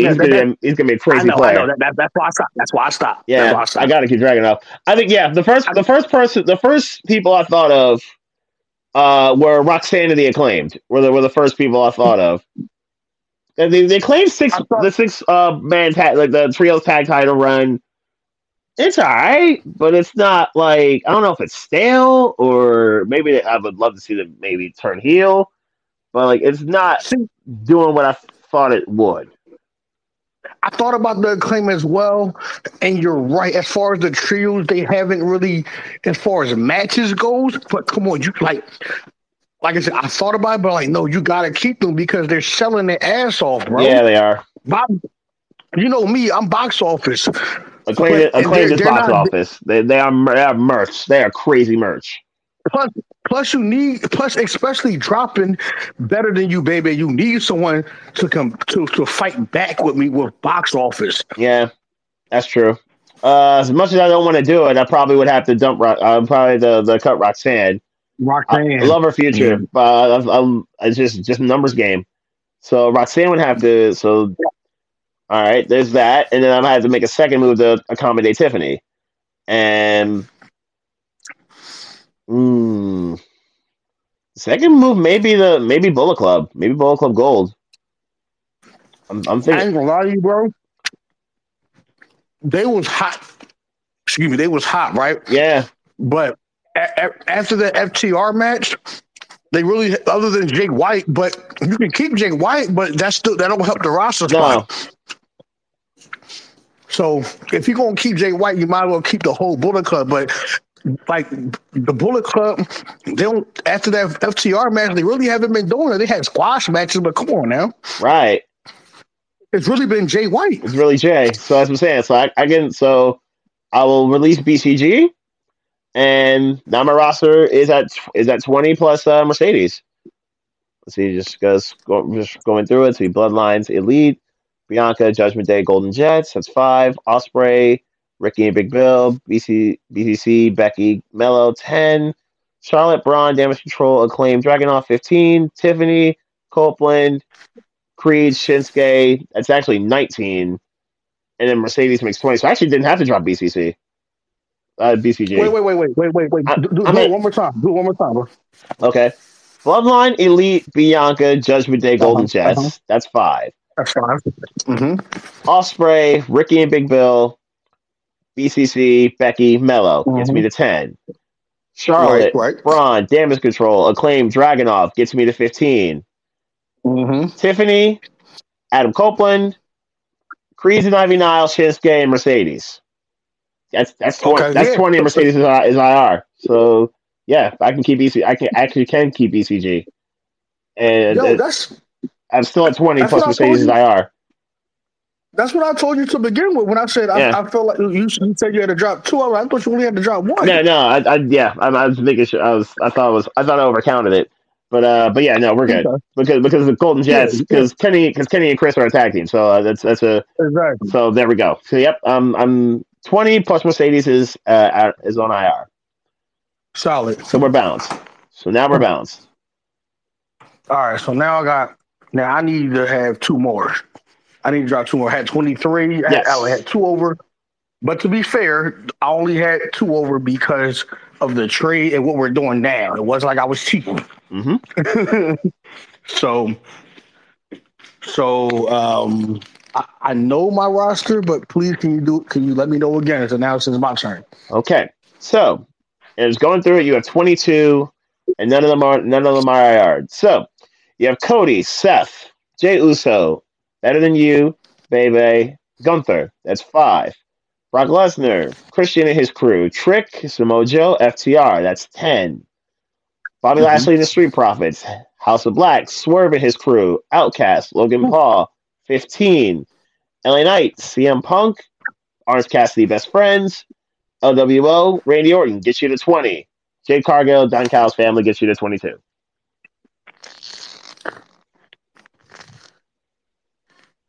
You know what I'm gonna do? I know what I'm going to do. I'm going to do exactly what we spoke about from the beginning of season 2. If they haven't wrestled in 3 months or longer, we can put them in an IR. Nigga, do you remember that? I do. Yeah. And that's how Ed got on the IR. Yep. And then the very next week, he came back. The next week, he came back. Right. So that's Brock Lesnar, and who else? And then what's the next one? Obviously, you know, well, the obvious pick is Jade, right? But I feel like that's the only pick. To be honest with you, I think that's your only pick. I think that's your only move because everybody else is doing something. But, and then you obviously you plan on doing the dropping the Outcast and just keeping Tony, but other than that, I think that's your only play. And then you got to decide LWO with Santos. That's right. You still got to do that. So even if I want to drop the Outcast, nigga, that's Toni Storm. Like right, the fuck, I can't do that. Like okay, so. LWO and Santos, and I got the Outcasts, and that's all right. So Brock Lesnar to the free agent. You just rapidly to the IR. I'm about to say, like, wait a second here. That's a West. No, not the Cody move. I mean, not the Kofi move. Nope. But that's a West. Okay. All right. So Brock is in the IR. And Jade is in the IR, so that's that equals official 20 roster spots, correct? That's 20, and then you have your 2 IR spots booked up. Right. Okay. So with that being said, I am dropping the Outcast and keeping Timeless Toni Storm. Okay. Roster spot still at 20. Yep. Still the same. So. And now we're just the LWO and Santos, correct? Correct. Fuck. If you would have brought, even though you didn't have to, but if you had to drop the BCG, it would have been so much easier because it would have been an even playing field in my eyes. Because of the ceiling, it was more so because of the ceiling of Santos, right? But what Jay White been doing, so I feel like it would even it out. Like fucking, I'm gonna drop the. You want to drop the BCG, including Jay White? I'm gonna drop the whole LWO with Santos. I just feel like it's even that way. True. But the problem is Santos actually left that group. Jay White did not leave his. So that's why like I was like, oh, if I'm dropping like that would have included Jay White. So like that's the difference between that move. That is true.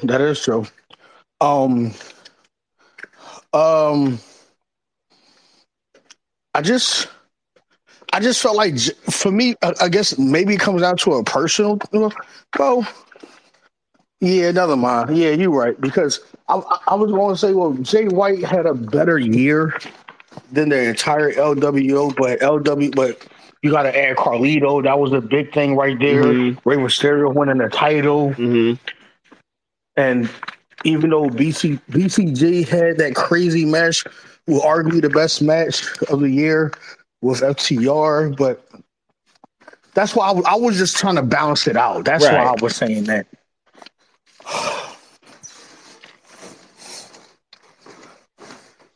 Okay. Well, you dropped Sammy and KO, and they won the tag titles. Sammy was doing this thing with Jay. He had a really good match with Seth. He turned up with JD. Even though it was a even though it was a pre-match, it was still a really good match. Sammy alone had a really good year, storyline and a match. So if you can do that, even though Santos, like, how about this? Me dropping, if you want to compare Sammy to Santos, even with Santos chilling for the rest of the It's Still Real to Me draft, Sammy will still win. Yeah, he's always tall. Sammy's year was better than Santos's. So, yes. Yes. So what I'm going to do is drop Santos and keep the LWO. Okay. Just off of that alone. All right. Because let me not dismiss Sammy and KO. You had a hell of a year with that. Mm-hmm. That was a great pickup. So now, yeah, so with LWOs, now, obviously, Cruz Del Toro and Joaquin Wilde, obviously, Zelina, Rey Mysterio, Carlito, so you still have a really good crew there.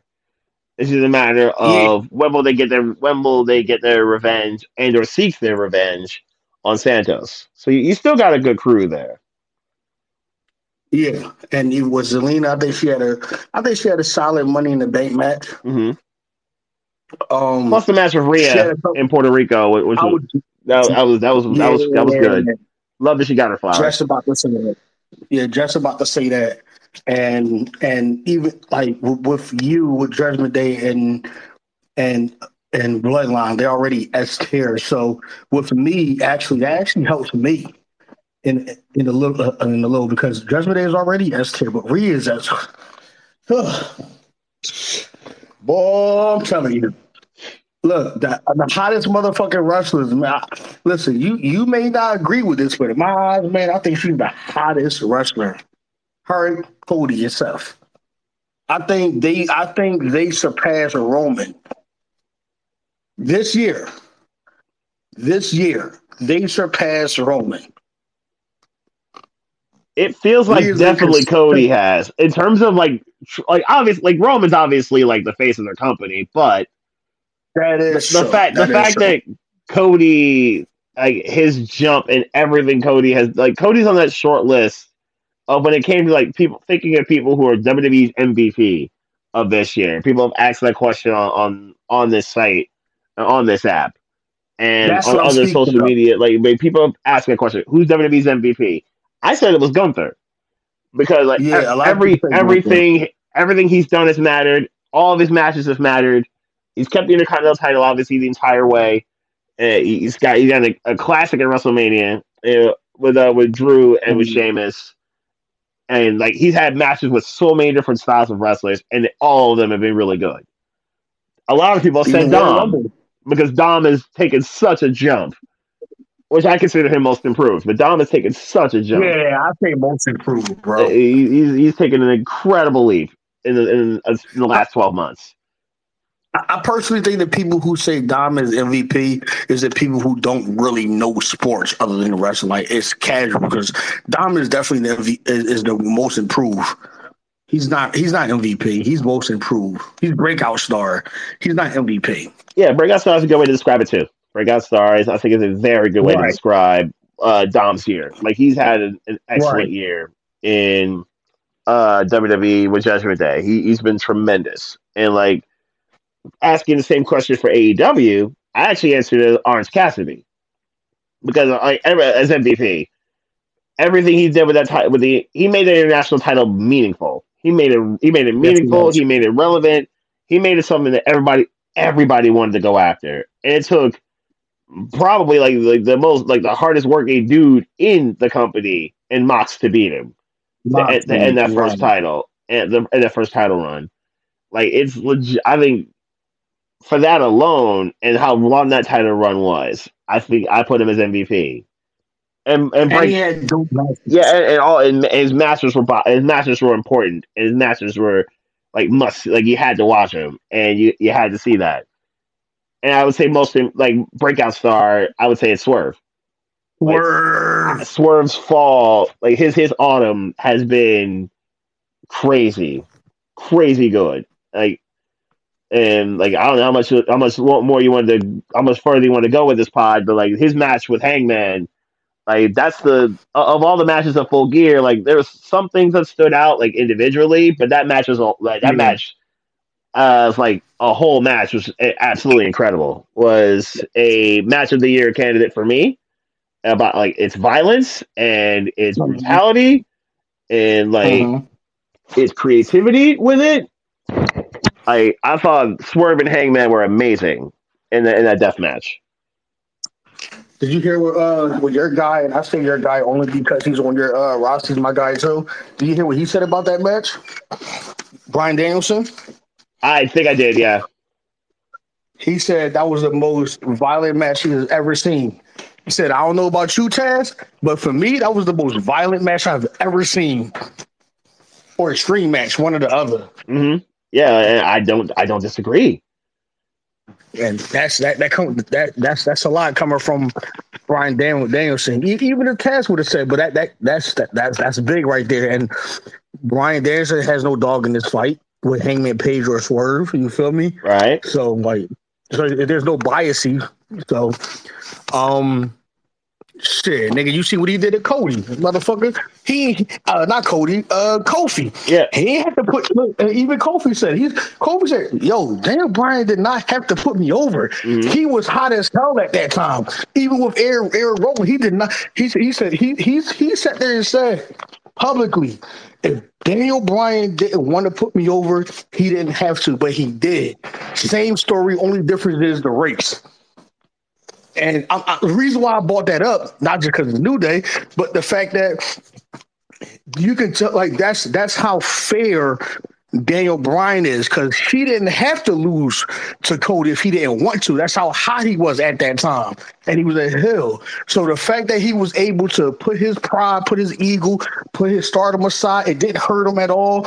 And he sat there and talked about Swerve and Hangman, and it's not his squad at all. It's not BCC. Mm-hmm. That's why he's credible. He wasn't just saying that shit just to say it. No. Politically correct. And he obviously had drama with the elite earlier this year. And exactly. No, he always seems like a neutral type of dude when he's not in like a storyline or a promo. Like he always seems like a straight up dude, Danielson.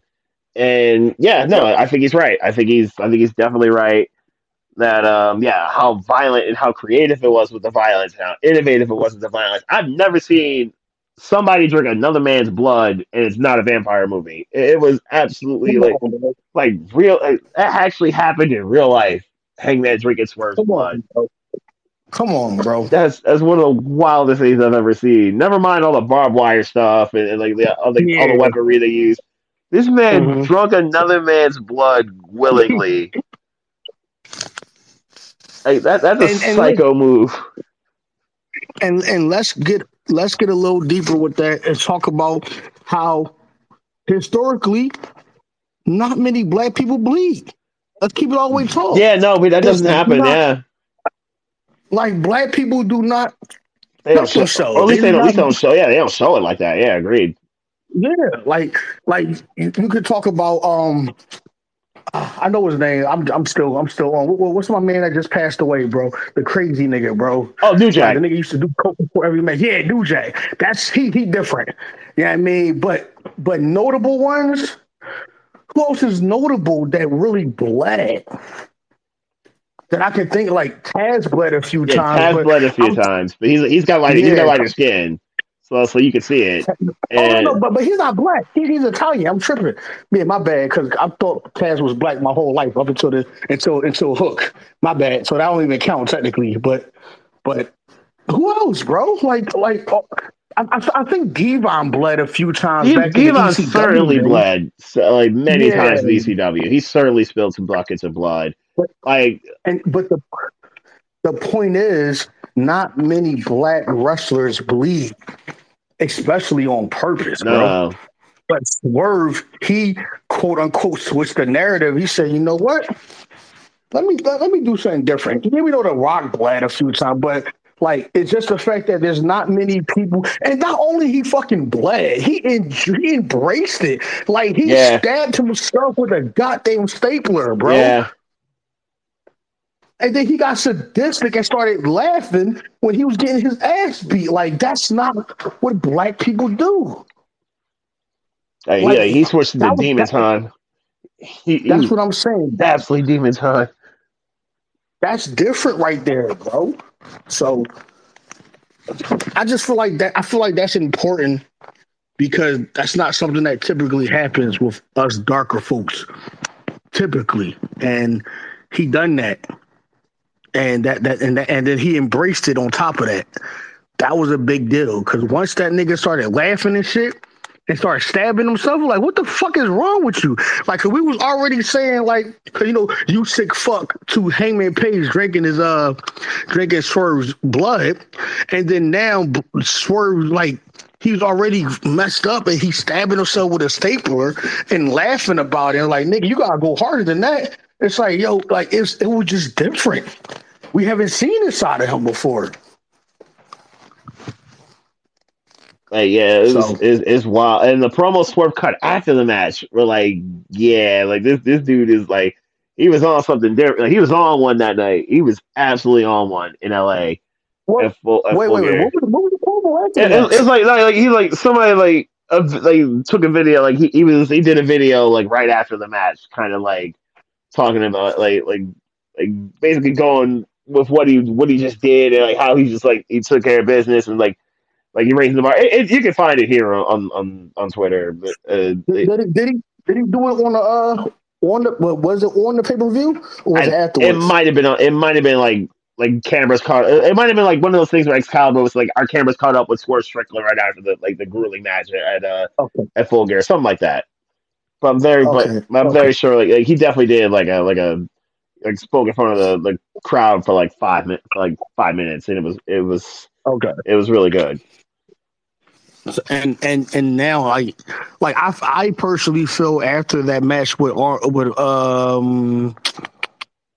no, not even. I feel like he was really getting his really starting to get people eyes open when with the Darby Allin. Rival, the little rivalry that he had, right. And then the one with at his hometown Seattle, where Hangman's but you know what, you expect that it's Washington State, you feel me? You expect that, but he capitalized off of that, and now it's he's almost a face now. And what's wrong with the momentum? It's the momentum. Yeah, like that Seattle crowd, I still think it shook Hangman. Like Hangman was not ready for them to embrace Swerve. Like, no, I remember you saying that last time. It was a home field advantage that we all knew was coming, but like I don't think even Hangman thought it'd be that. Like it was like, whoa, this was different. I remember you saying that, and I think I was shout out to Big Swain, my big bro. I was telling Holmes, like, because I remember the way the crowd was, Hangman was the heel. And it was like, yeah, bro, he's really the face. And he's really the heel. He just home. He's at home. But there's a lot of people who's at home and don't get this type of reaction. Right. Like Hangman said, whose house? And they booed the shit out of him, bro. Yeah. So, yeah. Hangman and Dom, Swerve and Dom are the breakout stars of this year easily, and of AEW Hangman. Oh my God, AEW Swerve, Dom, the WWE, especially what Dom did with NXT, like just with the viewership again, box office. Mm-hmm. He's box office for NXT. You know what I mean? And now he's with Trick. I mean, well, Dom has stepped this game up a lot. Drastic. Yes, he did. A lot. So, like, he's box office, bro. He is. And you can't deny that. And I remember early when we was talking about this, like, well, what is Dom going to do? Like, how is he going to be in the ring? You know? Mm-hmm. Yeah, they hate him. But Rhea, Finn, and Damien is just that on the mat, and like, is Dom just going to be just a box off? Like, they're just going to hate him, or right? But he's really gotten better in the ring. He's gotten a lot better. Yeah, still work in progress. Yes. Still work in progress, but he's not having shitty matches. Mm-hmm. So, I don't know how we got here. How did we get here, bro? Because we were talking about our rosters. I just happened to mention we were talking about like, MVPs of each company, and like we Full Gear. Like we didn't even get into Full Gear, Randy, Punk, or Survivor Series. But all right. Well, hold on. Now we talked about our roster. Do you wanna save that for later on, or do you want to do all of that now? I think we can get another episode. And I think we can save this for later. I think we've covered our roster pretty well in about 2.5 hours. Yeah, because our roster was an episode long. Yeah. Okay. So, I have damn. So what that means is I didn't even draft. I didn't have nobody from free agency because my roster was already. No, all your moves were internal. All your moves were internal. I feel like there's a couple other moves though. There's a couple other moves that I have to make though to clean it. No, I don't. Wait, hold on, to clean it. No, because no one left.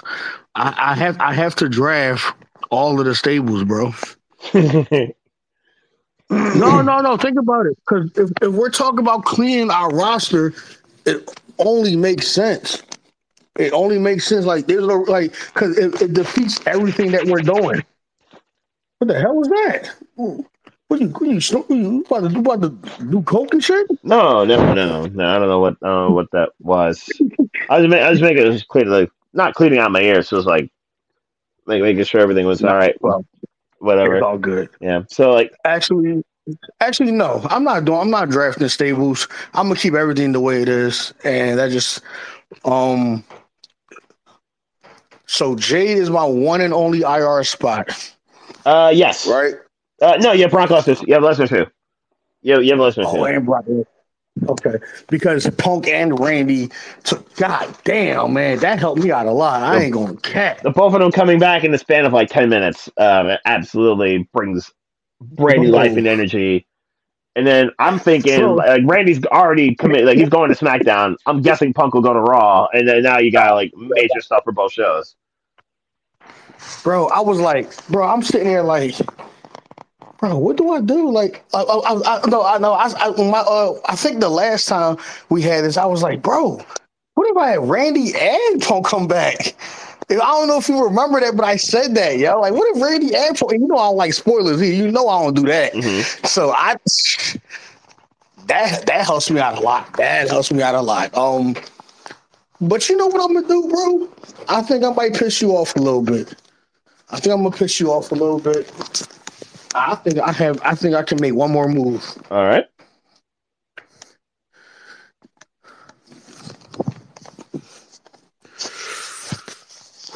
Actually, I can't.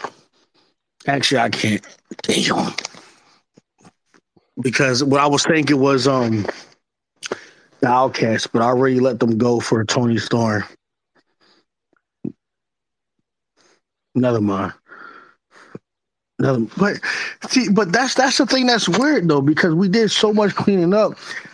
I mean, you can correct me if I'm wrong. I feel like it's only right to either have everyone with their respective stables or not, unless they broke up like LWO and Santos, right? Which we did agree to for next season. It was like an all or nothing stable situation, which I think we basically cleaned that part up. I don't think we have anybody like where you have somebody on a stable and I have somebody on a stable, because the big one was Judgment Day. And Jey and Roman. And obviously Jey and like cleaning up the bloodline situation. So yeah, I think everything else is pretty cleaned up. Because I don't have anybody from last year's Street Profits. You got the entire HOB. I think we're straight. I think everything is cleaned up. Everything is pretty nice and easy, nice and tidy. So now my one last thing and is the Outcasts. And I'm only saying that because they never officially broke up. But Toni definitely did leave the group. Like Toni definitely did leave the crew. And she absolutely, she had a match with them. She had a match with Saraya when Saraya was champion. I know that, but the only reason why I was saying that because that's when she lost her shit, and remember they was like, yo, I don't know what happened since Toni. Their whole thing was, I don't know what happened since she lost her, since Toni lost her right, and then she went off on her like Marilyn Monroe movie character thing, and then Saraya and Ruby kind of did their thing, and now they're kind of intertwined with JAS, with the rest of JAS, I guess, and it's officially... Yeah, she's not in the group. Oh, right. Toni. Yeah, okay. Toni's doing her own thing. Even though I knew that, but as far as the storyline, I just wasn't completely sure. It wasn't like it was like Trick and Mel, like, hey, yo, my nigga, like, I fuck with you. Let me do our own thing. It wasn't like someone backstab someone. Toni Storm she went ape shit and... That was that. Right. So that's why I was confused. Yeah, that's pretty much what happened. And then now, and it even makes more sense with the tag match with Anna Jay, even though that didn't really work out well. But you know, she does have a fat ass though. But real quick. Joe, do you remember that promo that she cut, that Toni Storm cut for Sky Blue?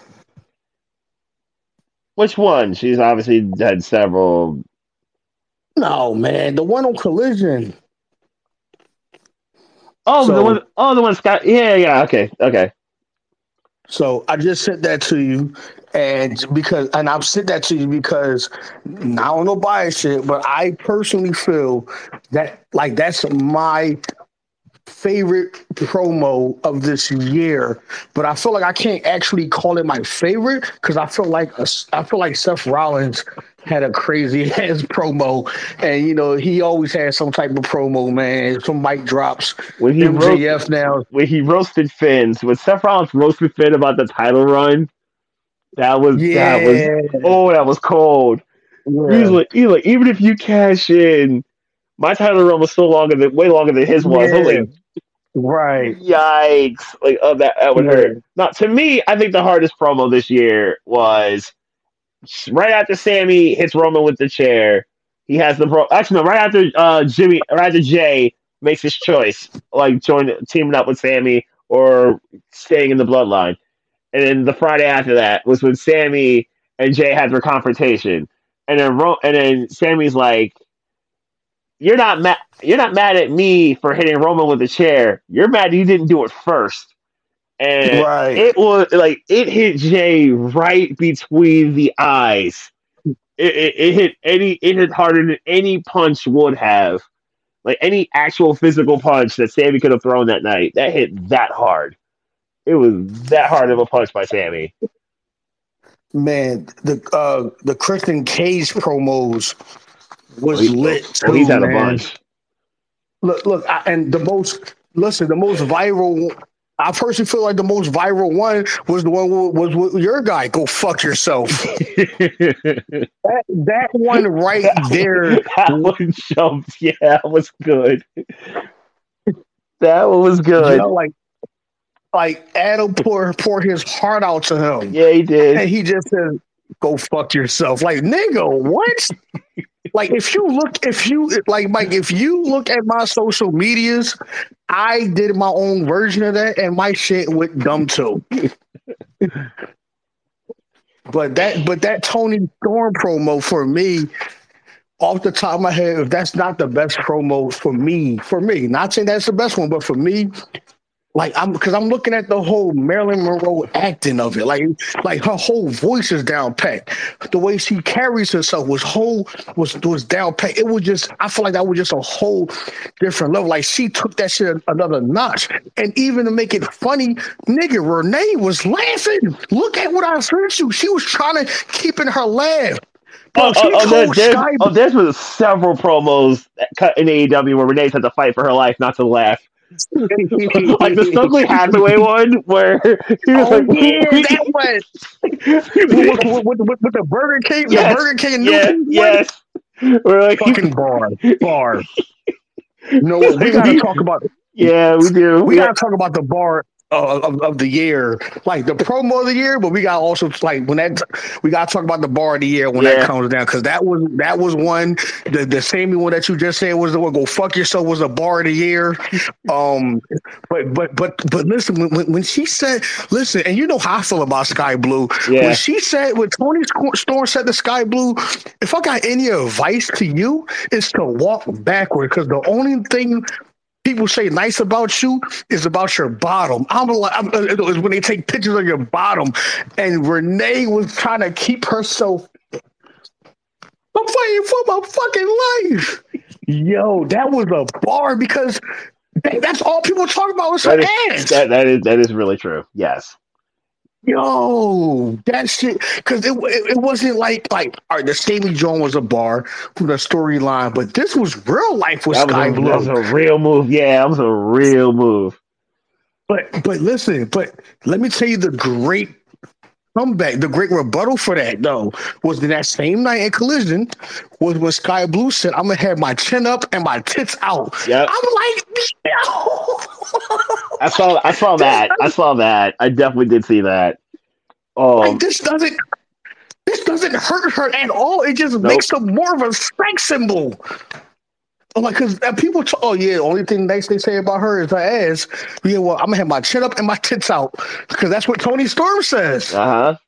Chin up, tits out. I'm like, yo, so that's that. I'm not gonna say that was a bar there, but that was a great rebuttal right there. That was a good clapback. Because that right there could have been, yeah, you're only good for your ass. But she knows she's selling sex. Mm-hmm. And the fact that she says chin up and then she moves her hair to the side and tits out, I'm like, yo, I'm loving this, bro. I'm loving this. And you, and shout out to Lou Anthony again, y'all was the first two motherfuckers that I know personally that was loving this Toni Storm. And I wasn't all the way sold. But as time went on, nigga, I am sold, bro. I am sold. That the promo. And then she took Renee's fucking shoe. Like, What is wrong with this gypsy bitch? Like, who throws a shoe? I love that that's become part of her thing. Like, it's become part of her her matches and her gimmick now. Like, I love that. Yo, Toni said.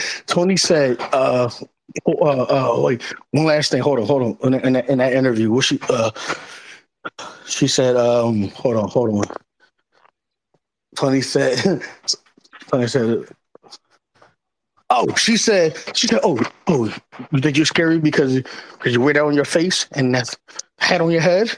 You think you're spooky? I can be spooky too. Boom. And then Renee laughed, kind of laughed even more, and then a butler tried, like, he jumped, like he was really scared, like that comical scene right there when she said, "Boom!" and that nigga jumped. That nigga 250 plus pounds and over 6 feet tall, and so he jumped like he was scared, and Renee was trying to keep in her laugh even more. It's like, bro, Toni Storm, this shit is genius. Y'all niggas was right, bro. Y'all niggas was right. Why did he jump?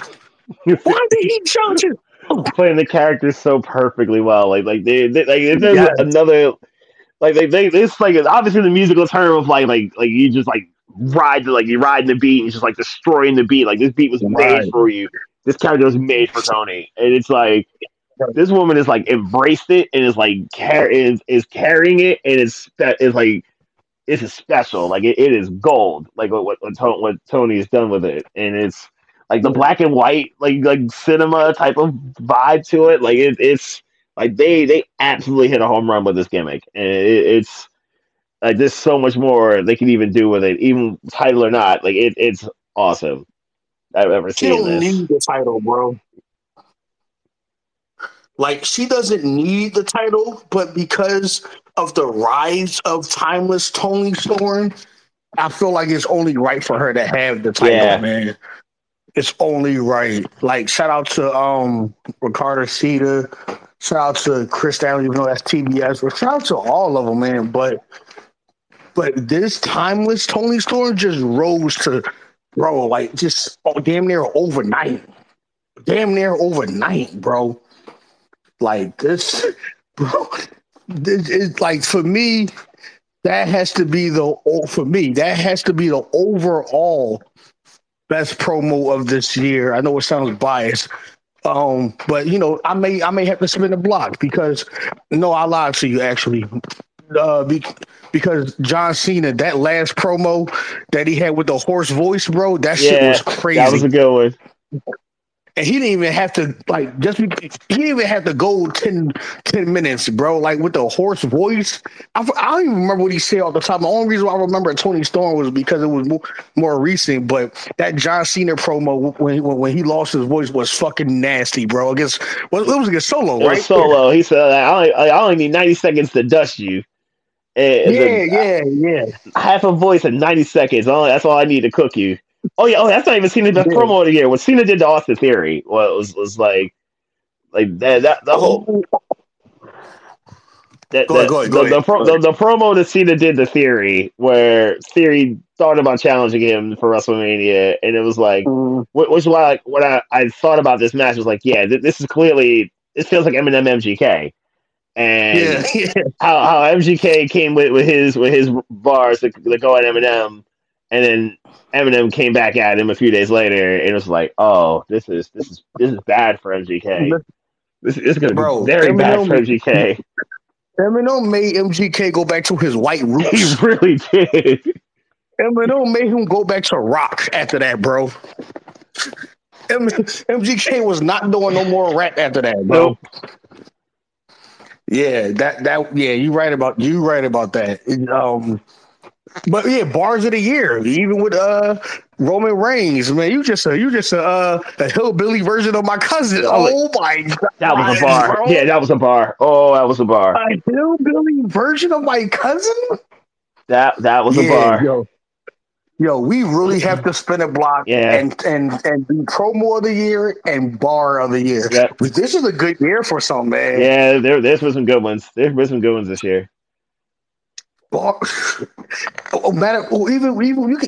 segments with because I feel like that Toni Storm and that Sky Blue was a great segment. I feel like Hangman and Swerve, their promo, that's a great segment right there. Okay, it started off the whole deal. Okay. Exactly, bro. That was a good. Damn, wrestling really turned up, bro. They turned up this year, man. As far as promos goes, like. But yeah, we'll get into that. But I wanted to throw that Toni Storm one in there, man. Like for me, that like I'm convinced. Like y'all was right, man. And you was right since day one with that one, man. And I liked her, but I'm like, yo, I can really see it. And you know how I feel about promo. Like, I like the story. Like, when Chris Statlander, like, I think she would be so nasty with her Stokely. I feel like she would be good with Saraya. I feel like oh my God, with a Don Collins. Like, I feel like Chris Statlander would just be better with if she's like a Brock Lesnar type. Ronda Rousey type, because she has the athletic and the wrestling abilities to be that, and have someone on a mic with her, like I said, like a Don Collins. I think she would be even better, but you know, but the promos is not it, bro. It's not. I hope things do improve in time, and that like either like she gets a manager that can really cook, or. Or just like the promo skills you get better. Yeah, like I hope that's the case. I really do. And the fact that for me, knowing what I know about, I don't know personally, obviously, because if I did, I'll be beating them cheeks. But if I knew her personally, I had a feeling that was. It took you long enough to get to that route, to go that route. She seemed like a great, like a really nice, kind-hearted person. And when you got someone like that, and who's another character that you could think of? Will and Nightingale, and they're actually cool in real life, from my understanding. Okay. And I personally don't like that happy-go-lucky shit with Will and Nightingale, unless she turns heel and that works out for her. But you can learn like how to be like Will and Nightingale. Put it like this: learn from Will and Nightingale, your actual friend. Or look at Bayley with the Bayley buddies and all that bullshit. That's like, a good comparison. That was the comparison I was thinking. It's like, yeah, she's definitely like their version of what Bayley was with the pigtails and the buddies.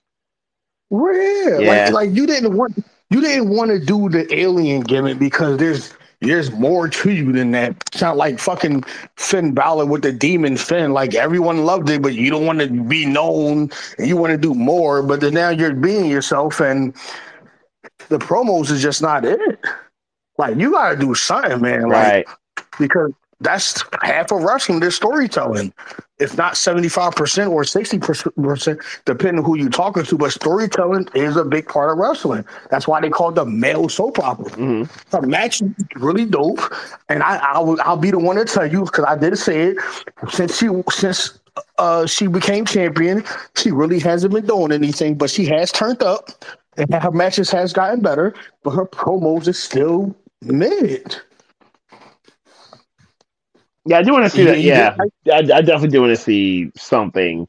It does feel like if Willow does turn heel, I think that would be like, yeah. I think then like the light switch will probably go off, and it'll be like, oh, like she's not happy-go-lucky. Suddenly her music is moody, and it's like then has that smile on her face, and now she has a scowl or something. I think that would be. That has to be something interesting to see going forward. Like if it's about the title or something. Or if Chris turned heel, or Chris like embraced being a heel, and this is about like either getting her title back or going after the AEW Women's World Title or something. Like that would be something to see.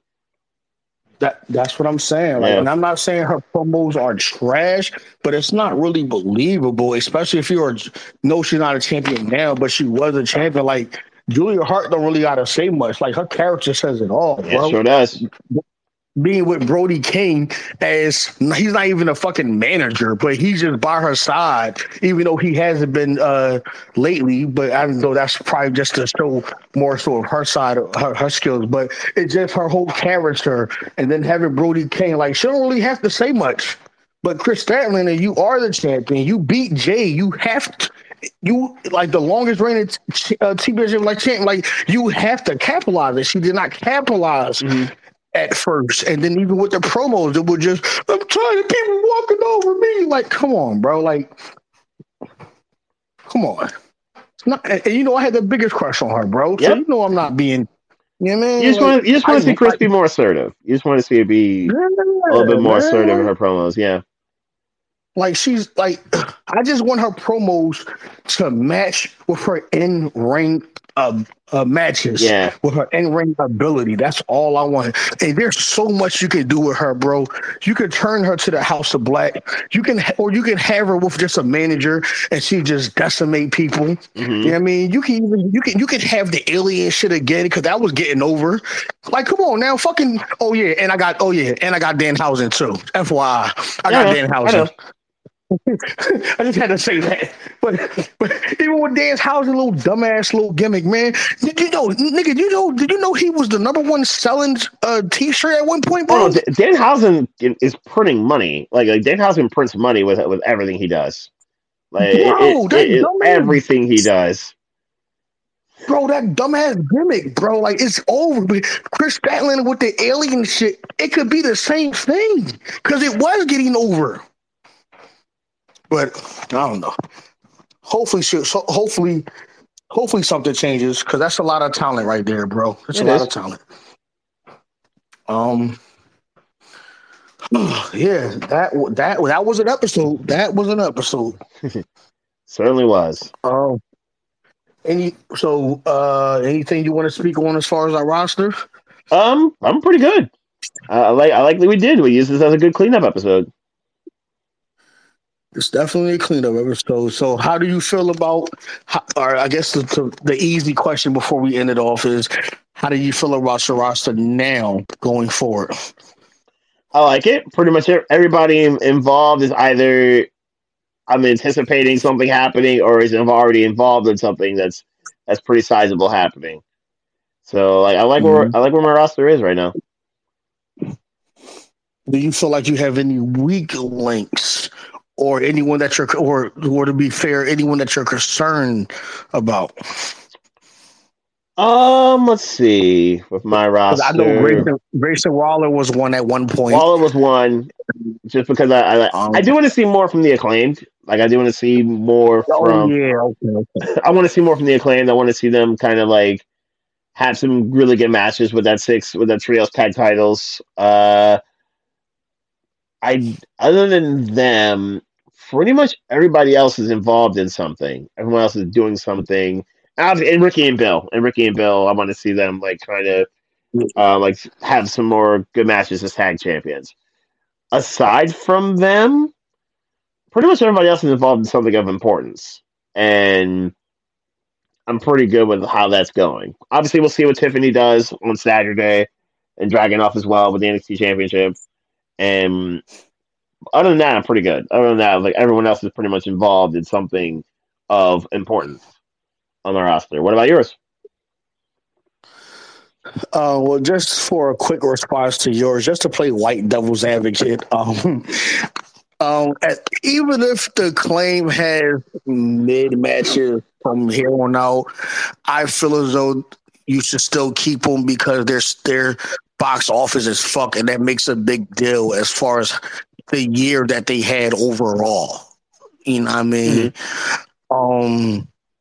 Especially 69 days and the 69, everyone getting 69 and even with the shit with MJF, like they're still must see on the AEW. You feel me? That is true. So even though I know you want the balance, but I look at the Acclaim as like as far as not really having memorable matches like that, I look at them as like my Brock Lesnar or Logan Paul as far as their box office.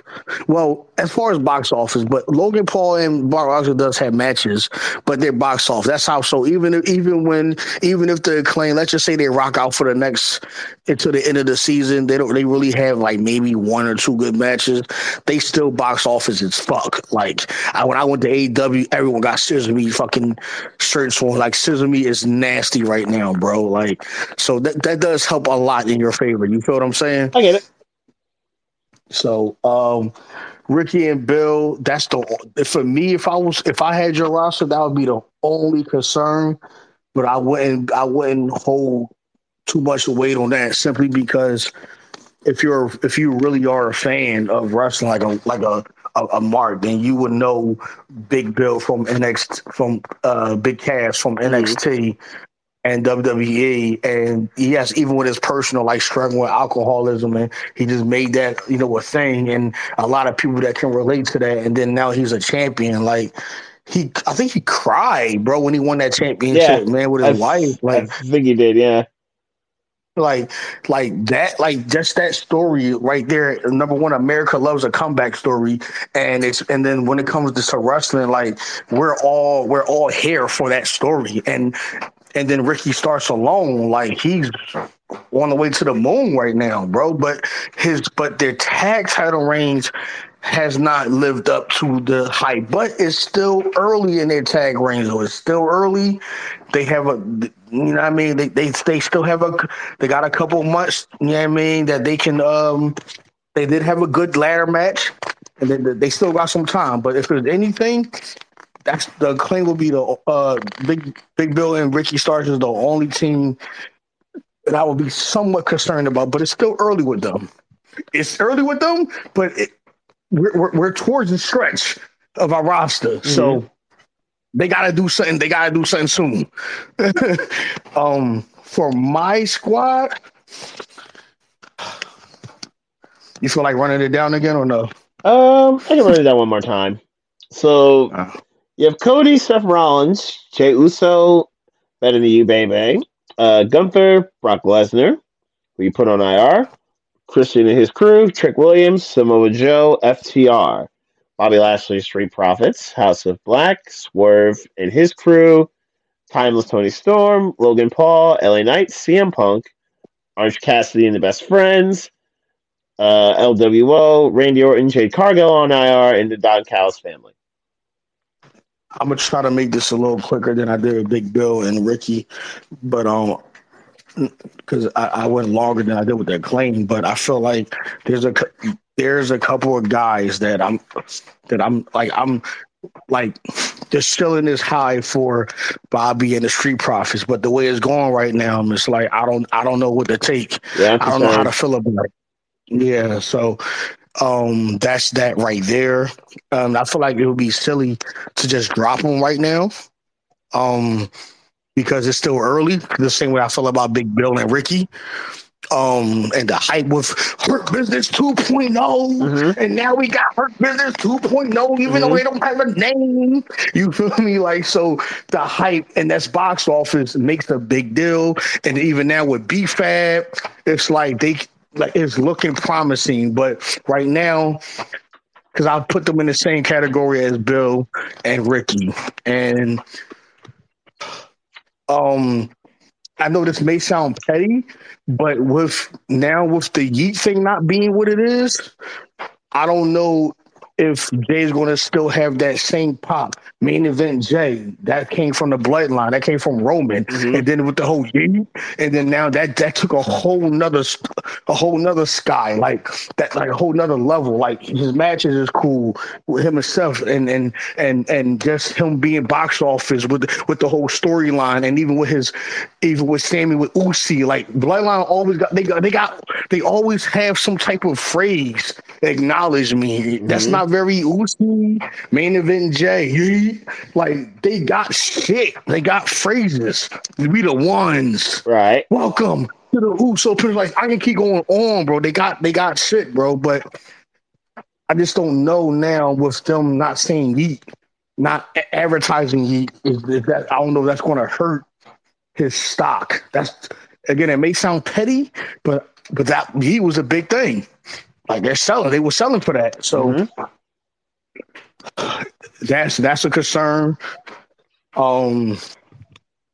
And the momentum of Samoa Joe, because Samoa Joe been cooking shit this year, especially with both of them titles. He's been having great matches. Mm-hmm. He's even putting over fucking niggas that we really don't even really like see like that. Like what's the black ball name that keeps Lee going against Stan Oakley? Oh name? Yeah, I know who you're talking about. Yeah.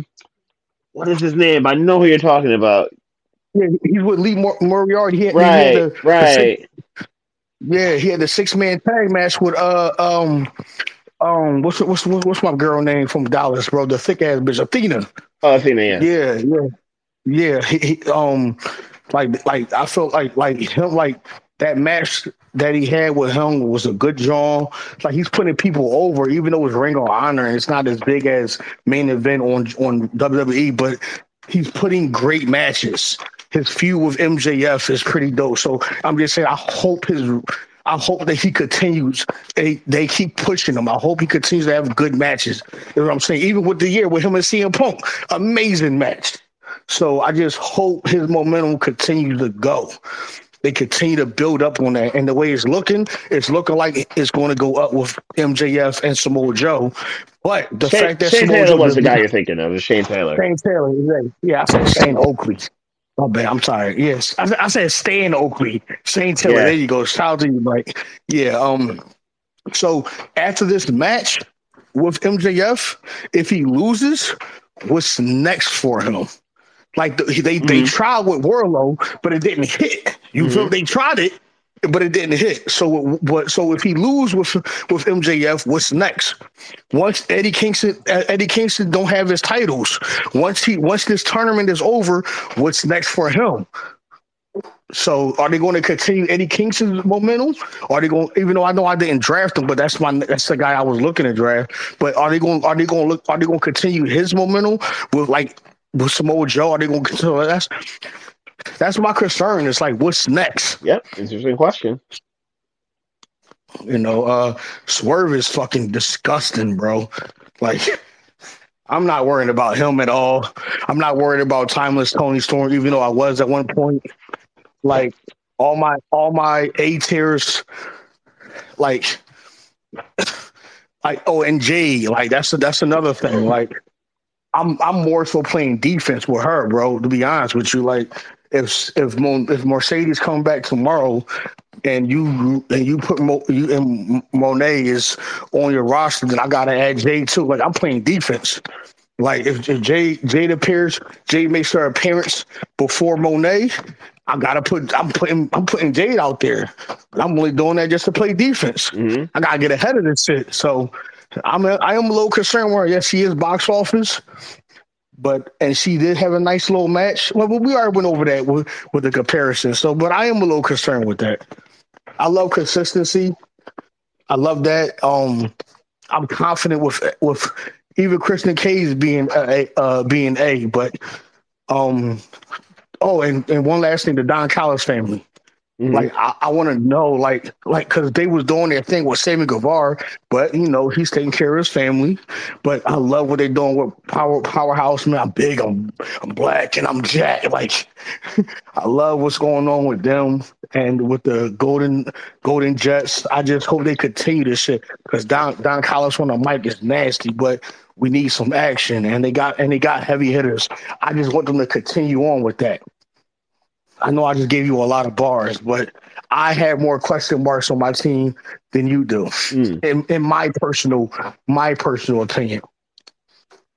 How do you feel about my team? Should I give you about yours to end this shit off? I think the biggest questions are, when does Jay debut? I would say that's a big one. I do agree about Joe. If he doesn't win the title, then what? And I think that is something worth seeing. How much longer can MJF last with this whole devil situation? With obviously Joe gonna fight him in his hometown, like where does that go? And then the momentum of Trick, and where we like, are they going to do, will Carmelo turn on his back on him on Saturday, or is the turn coming later in 2024? Like, when does the turn happen with Carmelo and Trick? And that it feels like Trick's going to have the year that Carmelo just had, where Melo, we knew Melo was going to win the title, and then he actually did it, and it had really good matches. Does Trick have a similar year in 2024? That's the other thing I'm most looking forward to seeing. I personally feel, and I think I said this before, MJF and Trick, they're going to have they're only going to get better once or if someone turns, like. Mm-hmm. Carmelo and Trick. That's only going to escalate Trick and MJF with the whole devil or Adam Cole. I think that's, and then everyone and their mama is gonna for MJF. I think it's only going to escalate him when or if he loses by this.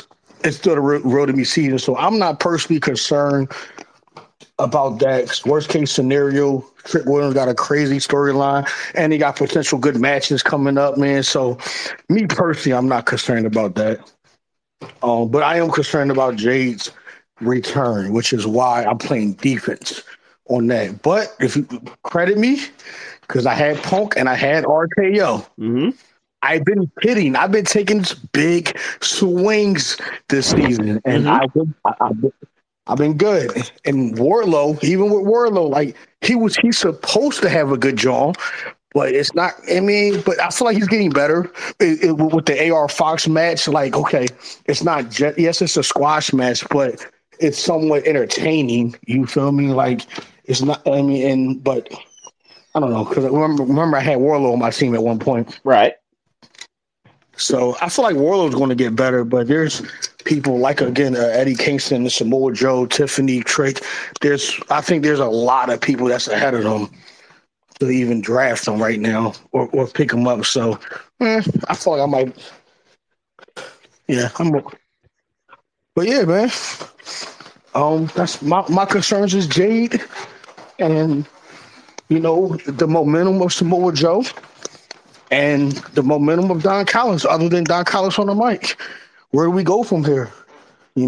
So, but yeah, it should be very fun though. It should be interesting.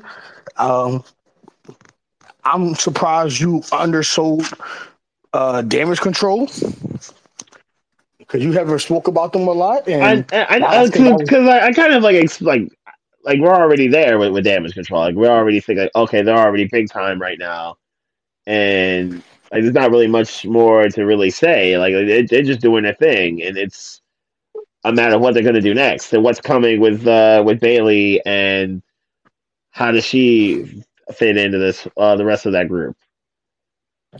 Man, I feel like it's bigger than that, bro.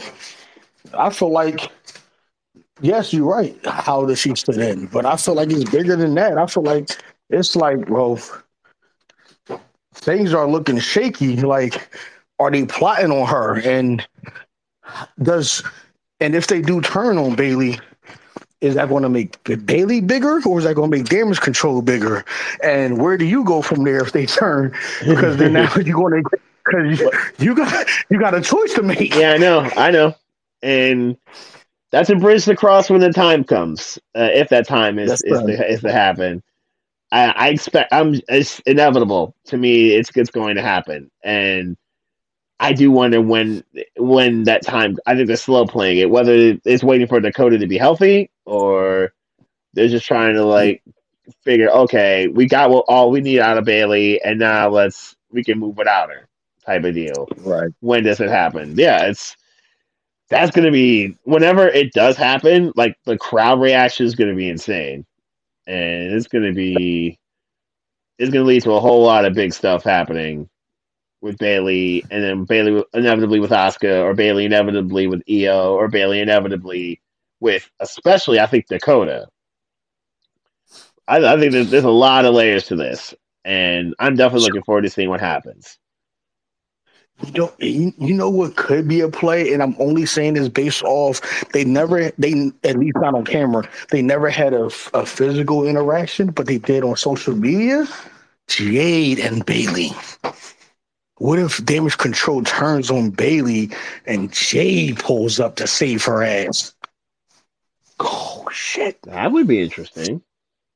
That would be interesting. Yeah, that would be. I'm not saying it would, but I'm just saying she had interactions with both of your girls, Charlotte and Becky. Right. And we don't know anything happened with that, but who the hell would sit there and think about Bailey? Ain't nobody checking for Bailey. Ain't nobody coming out to say Bailey ass.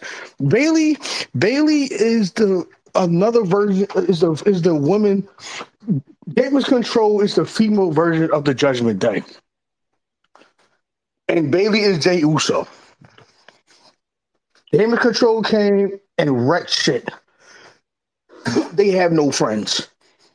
Well, now Asuka's there, but that's a Japanese genre. I mean, I'm not surprised about that. And she has history with them as well.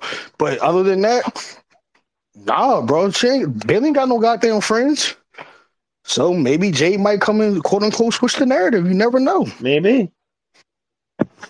So I look at Damage Control and Bailey the way that I look at MJF and the possibles of Adam Cole. Or LWO and Santos. Mm-hmm. That's how I look at Damage Control right now.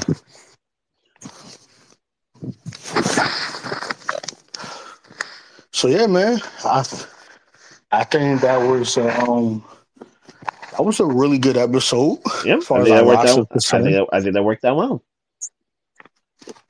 And we shouldn't go this long without having an episode because it's just going to be long as fuck.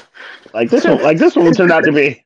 So that's what I'm saying. Yep. There you go. Go this long without having an episode because this one right here is long as fuck. Yep. Fair enough. It's been a while, but you know what? It was pretty dope, and I'm really excited for the last few months of our roster.